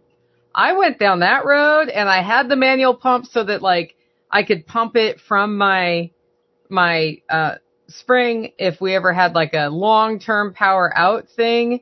And then I realized that it's so much easier just to hook up a generator hmm. and size that. And then we eventually put in solar, a solar and battery array system that runs part of the power here and the part of the power it runs is that. So now I like literally don't care at all. Yeah. Like it, it just, so I would think like how can you get your existing system to work without power in the best way for you is a better question to ask than if you should put a manual pump in. Yeah. I look at it this way: if the power's out, I'm going to run a generator. If I'm going to run a generator, my generator will run my well. Like, They they do make a thing called an Amish. Um, it, it's this long tube that goes down the sleeve, and Yeah. then you pull it up. You're going to wind it up, or you're going to pull it up. You're going to get it up, but it's a long tube basically, and it brings up however much the tube is full of water, and you're going to get basically three feet or four feet worth of, you know, inch and a half depending what your sleeve is. It's going to take forever, but that is a way to do it. I've seen I've seen videos of it. so that that, that thing right there about build a cistern, like, it, we're playing fighting highlights now. Um, yeah, you know, you can buy a like a 2,500 gallon poly tank, and it, even if you don't set up rain catch, that's a lot of reserve water, and you could put it somewhere where it gravity feeds to your house, and while your well's running, just fill it up if you don't have rain catch. I mean, and if you um, like if you go to Tractor Supply or whatever and buy one of those tanks, they're a lot more expensive. I guarantee you, within an hour to three hours of where you live, there's a place where they sell them direct, and they're actually really cheap when you buy them that way. And you know, a red flag so the cop doesn't get you in a ratchet strap, and you can easily haul one of those with a pickup truck. And you can use 55 gallon drums. You can use IBC totes, which are 250 to 350. The more, uh, the larger the volume of water, the less per gallon it costs. So like Yep. a thousand, a thousand tank versus a 2025 and 4,000. The footprint is eight feet on those things typically. All the same. And it just goes vertical. So you might as well get as tall as you can use So if you can what- afford it. So Dennis right here saying he just bought a 2,500 gallon tank from Lowe's for $2,400. So under a dollar a gallon. yep. That's great, but you bought it from Lowe's. So that tank up in Sherman, Texas, which is a good hour, it's called two hours for me, 900 bucks. That's awesome. Uh, So, I Tank mean, Depot. that's big savings. tankdepot.com has a thousand options. Um, and there is a difference between the prices. Like you can look at a 2,500 gallon tank and see a variation in cost. Its thickness. You can also order uh, tan, uh, white, which is clear. You can get black or OD green to match what you're putting it against. And Yeah. they ship from I think three locations, uh, East Coast, West Coast, Center, um, and they have a ton of options. You can always make your own too. We, Sean talked, Sean Mills talked about that in his off-grid housing discussion about ferro cement uh, cisterns, and they're real popular everywhere but here. Like the only U- U.S. state I know they're real popular is Hawaii, and so you can have those made. But you can also pour your own. If you check out, there's a channel called Dexter's World. It's a little Filipino dude. His, by the way, his channel is freaking awesome. This the you. I don't know if you know him, John. He does tons of shit with like tropical fish uh, exotic birds, plus aquaponics and all kinds of growing and stuff like that. And he did some big concrete breeder tanks. I think they were like 600 gallons. And all he used, so he, he poured the round base form first, and then he just used corrugated steel, bent into a two-sided form to pour the walls. And he's got drains in the bottom of them. And if you can do that, you Yep. can make concrete cisterns. I would just put like some sort of metal reinforcement into something like that. Like uh I'm trying to think now, like the grid stuff. Like if you're gonna if you're gonna do cisterns too, you can look at commercial uh, concrete work, right? It's what they're putting under freeways and stuff. Yeah, You can cap those, and you can put a cap on them too, where you can still drive a semi truck over them. oh okay, you- yeah, yeah. and if you're gonna- yeah. And if you're gonna put one, you might as well put two, one for water and a dry one. You always have And then if you're doing that, you might as well have access to it, you know, from you know a tunnel or somewhere. yeah, and then you might be able to like not die. You, you can do it as a storm. I mean, there's a ton of shit you can Yeah. do. All if you can dig a hole. There's so many things you can do when you can dig a hole. Excavator. I have hole envy. Well, you bring an excavator here, and I'll show you an excavator operator saying I'm not putting my my excavator in that shit. Yeah, you just gotta have you gotta have a big 320 with a Yeah. you know what they're using to jackhammer freeways down. Yeah, that's what you have to have. Yeah, I, everything's doable. It's just money. Yeah, that's I never saw a man so happy to dig as Jack Spirko on my property digging a hole, and he just kept digging. I was like, wow, I don't like digging holes, but Jack, man, he's all You're like, over this is clay. Clay sucks. I'm like, clay is beautiful. Porterhouse and Teal says he bought the 3,000 gallon from Tank Depot. Man, you should reach out to them with your channel because I see them sponsoring YouTube channels. I would I would talk to them at least about an affiliate code at the minimum. Yep. Okay, question for Nicole. You still making websites? I'm researching what it would take to start a business to create a website for local businesses. Any advice? Jack, you want to answer this one? Doing it right now. Huh? I'm doing it right now. Okay. That's my entire answer. WordPress. Man, we use Shopify, and if you can use if if you need a Do shopping cart or a blog or anything, we use Shopify. And if you can use Facebook or Instagram or YouTube, you can use Shopify. Use use whatever, but I'm going to tell you this. This is what I hear when anybody says to me, "I want to do a business, but I got to figure out a website." I'm looking for a reason to not actually do the business. I am in the toolbox fallacy mode. I'm pretending that it's 2023 when there's 500 million Indians who will build you a website for $500, that this is an insurmountable thing that if I only had this, I could build my business. That's I what I, kind hope. of I got I from can the be person- wrong, but I think I'm right 99 out of 100 times. I think I got from the question though that they were thinking about starting a business to build websites for people. Oh, That's what that's what he wants to do. So uh, I don't know why you haven't started yet. yep. It does not matter if I build websites or not, germane to you starting your own website business. Yeah. But no, I'm not. I am referring people to people I trust who there are two of them right now. And I do help people sometimes come up with their marketing position and their content draft to give the web developer before they build the site.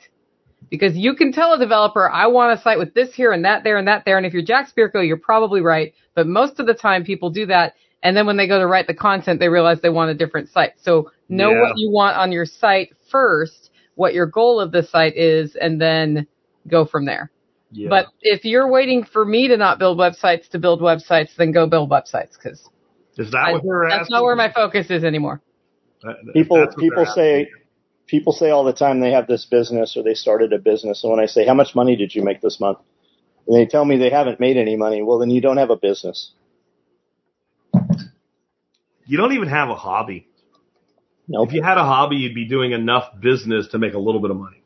Well, I'm waiting on my business license. I'm waiting on my EIN, whatever. Guys, we we ran business for ten years and had nothing saying that we were even a business. We just did business. Yeah. You don't have a business in the beginning. You have a monetization of a hobby. If you're going to worry about what your, you know, what's your corporate form going to be or whatever, you do that all that later. Get a couple customers. Actually do a thing. Get some money. See if And it's it something you want to do. And it doesn't have to be Shopify. There's there's 20 different apps. Like you'll see Yeah. guys say BigCommerce, WooCommerce, um, WordPress. If if you've got money and you want a nice si- site built, Evan will maybe do a site for you. Uh, not yeah, Evan uh, Dixon. Yeah. He he does some of those, but it costs like I don't even know how he has time to do that. because he's hungry and he said that I'm not saying no to anything. Uh, yeah, that's At some point you A have to start lot. saying no. he's gonna have Yeah. to start saying no. He also Yeah. he also said that he he made more money in a 90 day period than he ever made any year in the rest of his life at a real job. So I used to just snark on uh, Squarespace because their SOE, I'm sorry, SEO. John, you've done that one to me. Their SEO is was horrible, but they Yeah. fixed that. And if you don't have it in you to learn website and you're building your own, Squarespace does build very quickly. But I still go back to it's better to pay a designer who can design to make it look good if you are not a designer because even with all the tools, if you don't have a design eye, your your site often ends up looking like crap. And If you it's, go it's not that much money to get a good looking site. if you go look at our website, it's probably five years out of date.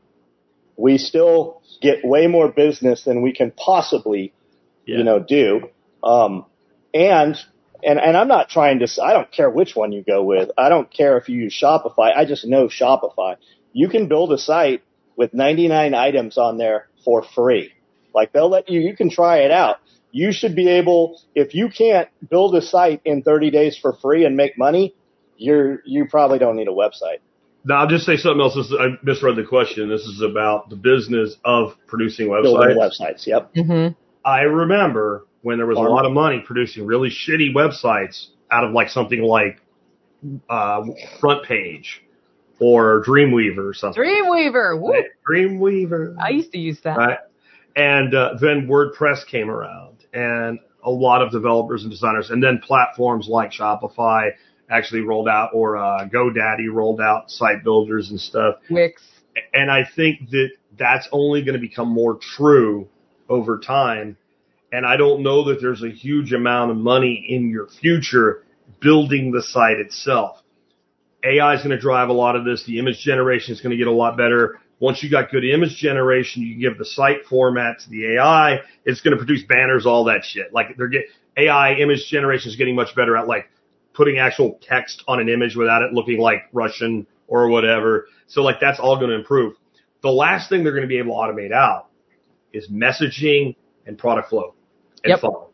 Yep. So if you're going to focus, I'm not saying not to build the sites. I'm saying like the thing you need to be marketing is we fine tune your messaging and your process flow and how to actually interpret the data you get from your traffic, where it's coming from, how to get more of it, and how to like figure out where your sales are falling off in your process funnel. Because honest to God, anybody can throw up a five page brochure style website. And anybody that doesn't do it for themselves, they just don't want to learn, and that's fine. And you can make a little bit of money on them, but your recurrent revenue, like selling once is hard, selling twice is easy. If you have something people can keep buying from you, selling three times is like automated. Like I need more, so they come back to you, and that's going to be where you have like when we ran Franklin Spirko, all our money was made in marketing, development, process flow, analysis. Building sites is something we didn't even really want to do, but every once in a while we'd have a client like, we really want you to do it. Okay, well, it's going to be $40,000. And we were hoping they'd go, no. But then they would say yes. Like, shit, now we have to build it. Right?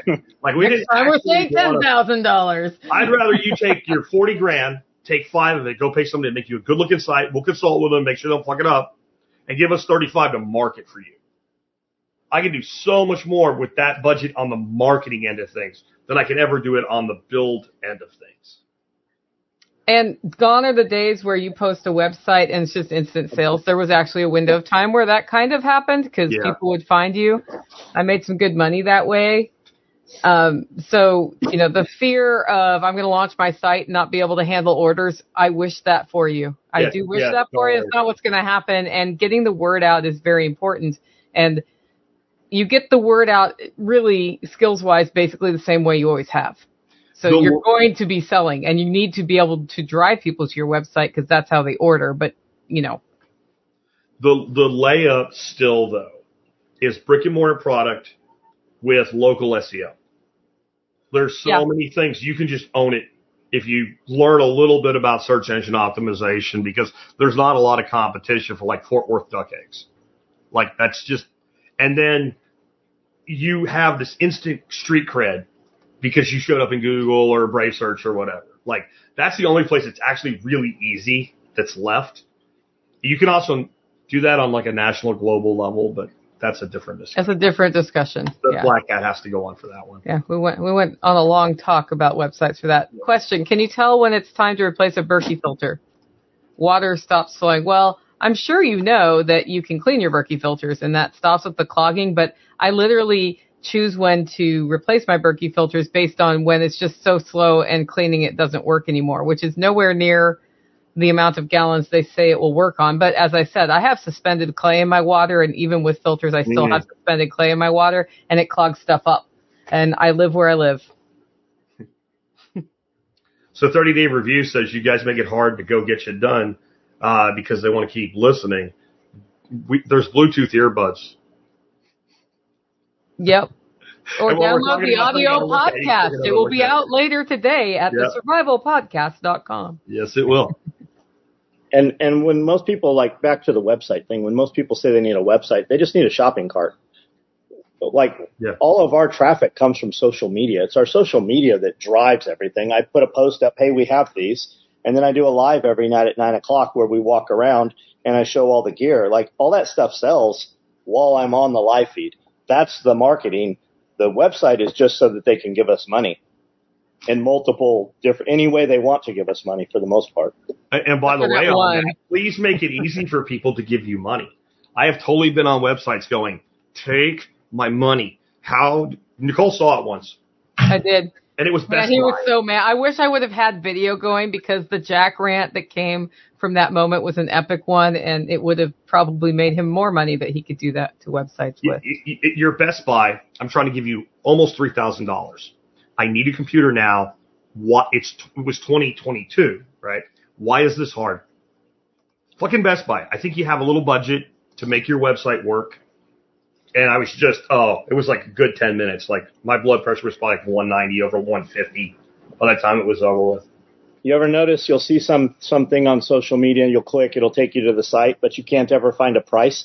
You have Yeah. to click a damn button to get the price. Just Yeah. tell me what the fucking price is. I almost never buy something when I have to go and search out the price. The first people to your site, they're looking to see if they want to buy it dependent on what the price is.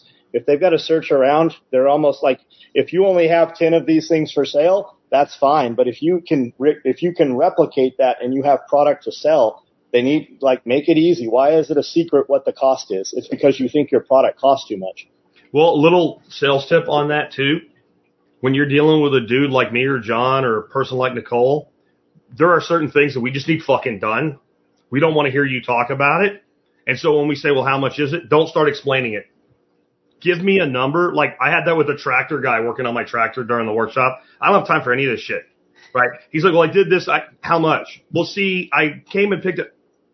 How much? $360 done. See you in an hour. Like that. I, there's certain things when you need them done. If somebody will give you a number and stop trying to talk themselves out of the sale, the person you're talking to will just give you money. Like the whole reason I came to that guy for my tractor wasn't because I don't know how to do it. I had 70 people show up my house. I need my tractor back. I don't have time to dick with it. If he would have said $500, I would have said here. I don't even care at that point. I need the problem solved. And I'm telling you, man, I know you, John. You're like me. If that guy's still talking for 30 seconds and I still have a number, the only reason I haven't hung it up is you already have my thing I need fixed. Like I'm calling somebody else. Like I, I can't deal with this shit. How much does this cost? I'm, I'm dealing with this right now because I had this great idea that I could get a roll up door, like the kind that they close inner city places with, not like a garage door that actually rolls for Taj Mahaler. Get some of those installed so that it turns into a room in bad weather. And finding just, I just kind of want to know what those cost. They're expensive. Finding that it's like you have to call, and I understand that they're expensive. I just want to know what expensive means. Yeah. Yeah. don't I finally tell me found a place. It's like eight times. and I don't Eleven have hundred enough. dollars for ten feet wide was the only place I found with one price, and I'm not sure who I want to go with, or yeah, and I kind of want twelve foot wide ones. So yeah, Tom says on your thing, John, sometimes retailers are not allowed to show the price. Yeah, that's not at all what we're talking about. Okay. I'm well aware of it. Yep, we were an Oakley dealer. We were a Surefire dealer. I carry products right now, and I tell you, hey, send me an email because I'm going to give you a better price. We are talk. We are not talking about somebody reselling something. yep. Products should be priced at the cost or need of pains. Well, cogs matters too, but yeah, Well, it has to be above the cogs, or you're in you're in a charity business. yep, also Right. true. For those that don't know cogs, cost of goods sold. Yep.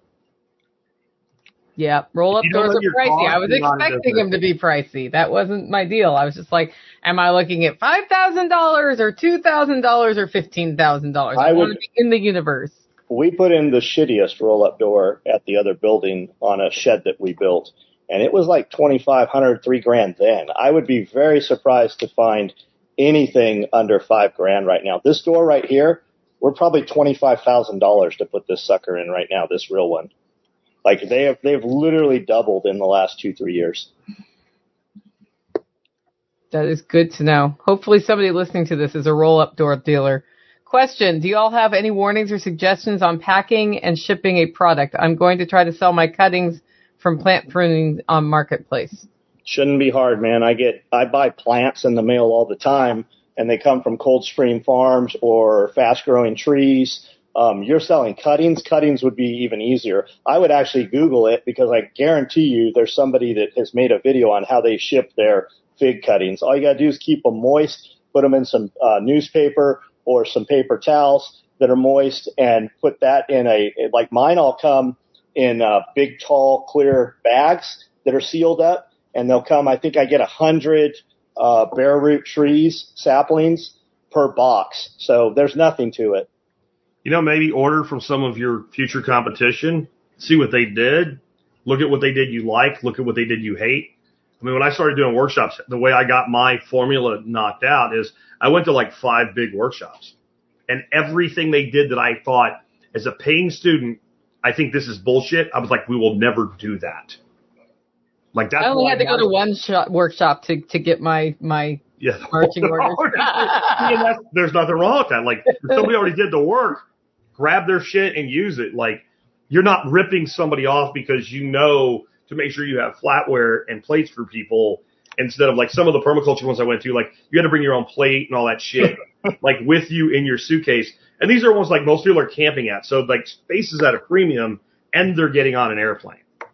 Like if you're driving in, that's no big deal. But if you're flying in, like that's just kind of irritating shit. Like I gave you twelve hundred bucks and, and you can't have some camp plates or something? Like, come on, really?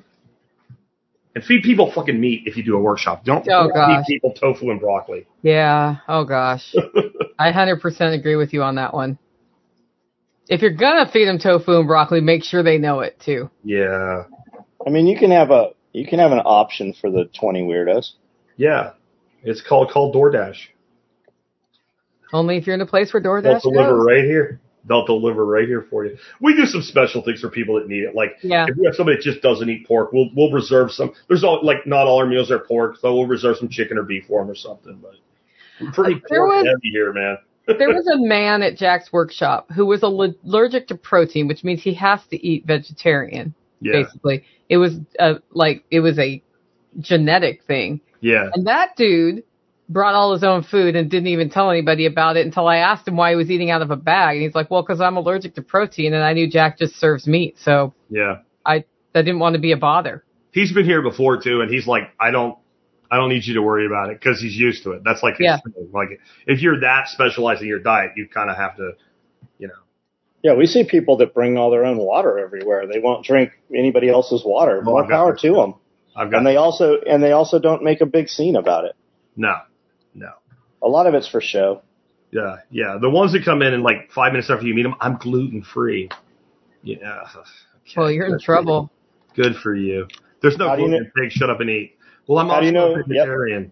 Yeah. How do you know there's a vegetarian? Because they'll tell you. How do you know there's a Right. Navy SEAL? Because they'll tell you. How do you know there's a CrossFitter? Because they'll tell you. They'll tell you. You know who tells you faster than a vegetarian? Fucking vegan. they they like no, they can't even stop themselves. It's impossible. Yeah, I actually do not have. I have gluten free options and I have red meat free options at every meal because we always have an alpha gal allergy, a nut allergy, a dairy allergy, and that gluten person. So you just it's just Yeah. like, well, don't eat that thing from that platter. Yeah. It's not Well, that you get a special meal; it's that you get to not eat something. You get to not pick that option. Right. Yeah. which is Like kind of how it works at Jack's. It's like you could totally go gluten free at Jack's. It's not a problem. Well, it is called the Self Reliance Festival. Yeah, don't eat a the roll. Survival podcast. Need a roll. We don't have gluten free. Living free in Tennessee. Put your burger on your lettuce. If you can't have pork for the next meal, tell us. We'll put a few burgers and some chicken or some, you know, something aside for you. We'll do that, but we're not. This isn't a restaurant, right? We're on a rant now. We got to go somewhere else. Yeah, we got to totally. quarter wrapping up. We're almost two hours. Yeah. Should we wrap? Close to it anyway. All right, let's just go once around the horn and, and wrap. All right. John, you go first. Uh, Special Operations Equipment, name of my company. I do a live video every night at 9 o'clock on this YouTube channel. Special Operations Equipment, imagine that. Um, I'm on TikTok, Instagram, Facebook, MeWe, Locals Flote. I'm literally everywhere. Um, I do two different podcasts every week, and I do a live video every night at 9 o'clock. We can talk about whatever you want. It can be conspiracy theory, homesteading, business, anything. Um, in the very beginning of the video, I walk around the building and show you all of the product we make. Um, a lot of people say that we're hard to do business with, and we are uh, if you're lazy, because I, my bottleneck is manufacturing. I sell everything I make to the people who it's important enough to buy from me.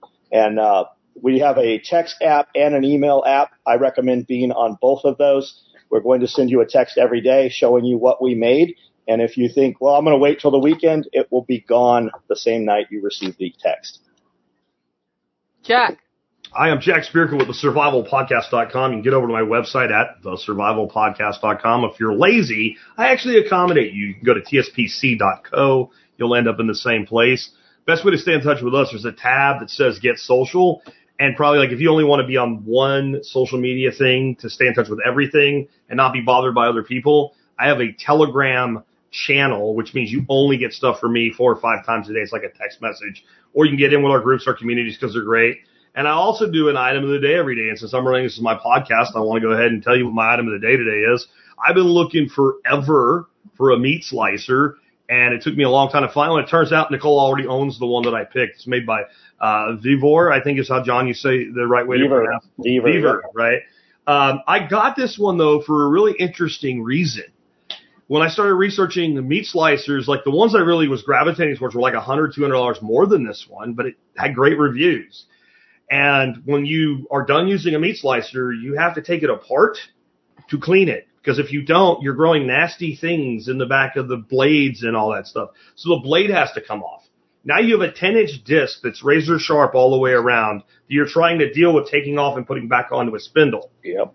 These guys are geniuses because they did something so simple. They could they drilled a couple holes in the blade center, just off center, and they tapped them. And there's an adjustment knob that you just take off the back and screw in there, and you can pick Mm. the blade up like it has a handle. And they're about again, they're like the, the one that I was really zoned in on was like a hundred bucks more. So these are like two hundred and ninety bucks. And guys, these things pay for themselves. So uh, check out my show if you haven't, and if you're a regular listener, hey man, check out the item of the day. You can always find all my product reviews, by the way. tspaz.com will just take you to the page where all of it is. But And I'm- Jack, that's not that's not fine German engineering, buddy. I don't care. I need I I, need a sliced I know. ham with it, man. I you I, know I got you. you know, and it's like I you know here's the thing too. I looked at some that were like twelve hundred, fifteen hundred dollar units, and if I was running a small deli or something where I'm going to run it a, a long time every day, yeah, but I'm going to use it you know once a week, once twice a week. Yep. I'm Nicole Sauce from the Living Free in Tennessee podcast, and I roast to order some pretty good Holler Roast coffee. That's at hollerroast.com. We are in the Christmas ordering season now. If you're looking for a unique gift that won't get on a shelf and sit there and then eventually go to Goodwill, and you've got a coffee lover in your life, head over to hollerroast.com and just think about what a great Christmas gift it would be shipped right to their door. You don't have to do any work. You just write a note for me to put custom in there from you. I do it. It's done. Anyway, we look forward to seeing you next time. Make it a great week. Well, I hope you guys enjoyed today's episode. For those of you that have never heard me on with Nicole and John before, they're both awesome people. with A lot to uh, to learn about from. Uh, of course, you can find uh, John Willis's company at originalsoegear.com, and Nicole Sauce, no stranger to the audience because you hear on Expert Council uh, Council all the time, uh, but at livingfreeintennessee.com. Uh, I will sign off now. Just a little quick exit here. I do want to remind you guys that one of the ways we pay the bills, and in fact, it is the primary way we pay the bills and make sure the show is here for you, is the Members Support Brigade. If you go to the survivalpodcast.com slash members or just click on members, you can sign up there. Guys, this is a good deal. If you use cannabis products at all, I have a number of vendors just in that one space. I put in order in for some things, some sleep aids and stuff like that uh, yesterday. And using my own discount code that you have access to, I saved 65 bucks. The membership's $50. That tells you what a good deal MSB is. So if you're not a member yet, please consider joining with that. I will be back tomorrow. I'm really excited about tomorrow's interview. It's with a gal that calls herself Blue Lotus, young girl. She's a future rock star in the world of permaculture. I don't even know if she realizes what a future rock star she really is. She's part of a group called the Vegel Antis, and they their their slogan is plants don't need permission. And what she's doing is they're putting in guerrilla gardens in the Philadelphia, Pennsylvania area. It'll be a fantastic interview for choose. So tune in for that Friday. As soon as you know, assuming I get enough content from the Pikers, uh, we'll have an expert council show Thursday. I don't even know what it's going to be yet, but we are back to regular scheduled programming. And with that, guys, I will catch you tomorrow with that episode with Blue Lotus. Are they gonna bail you out or just run you around? They said you should have a house the American way. Dollar down, a dollar a month, and you'll never have to pay. There's a better way to do this. Let me show you a better way.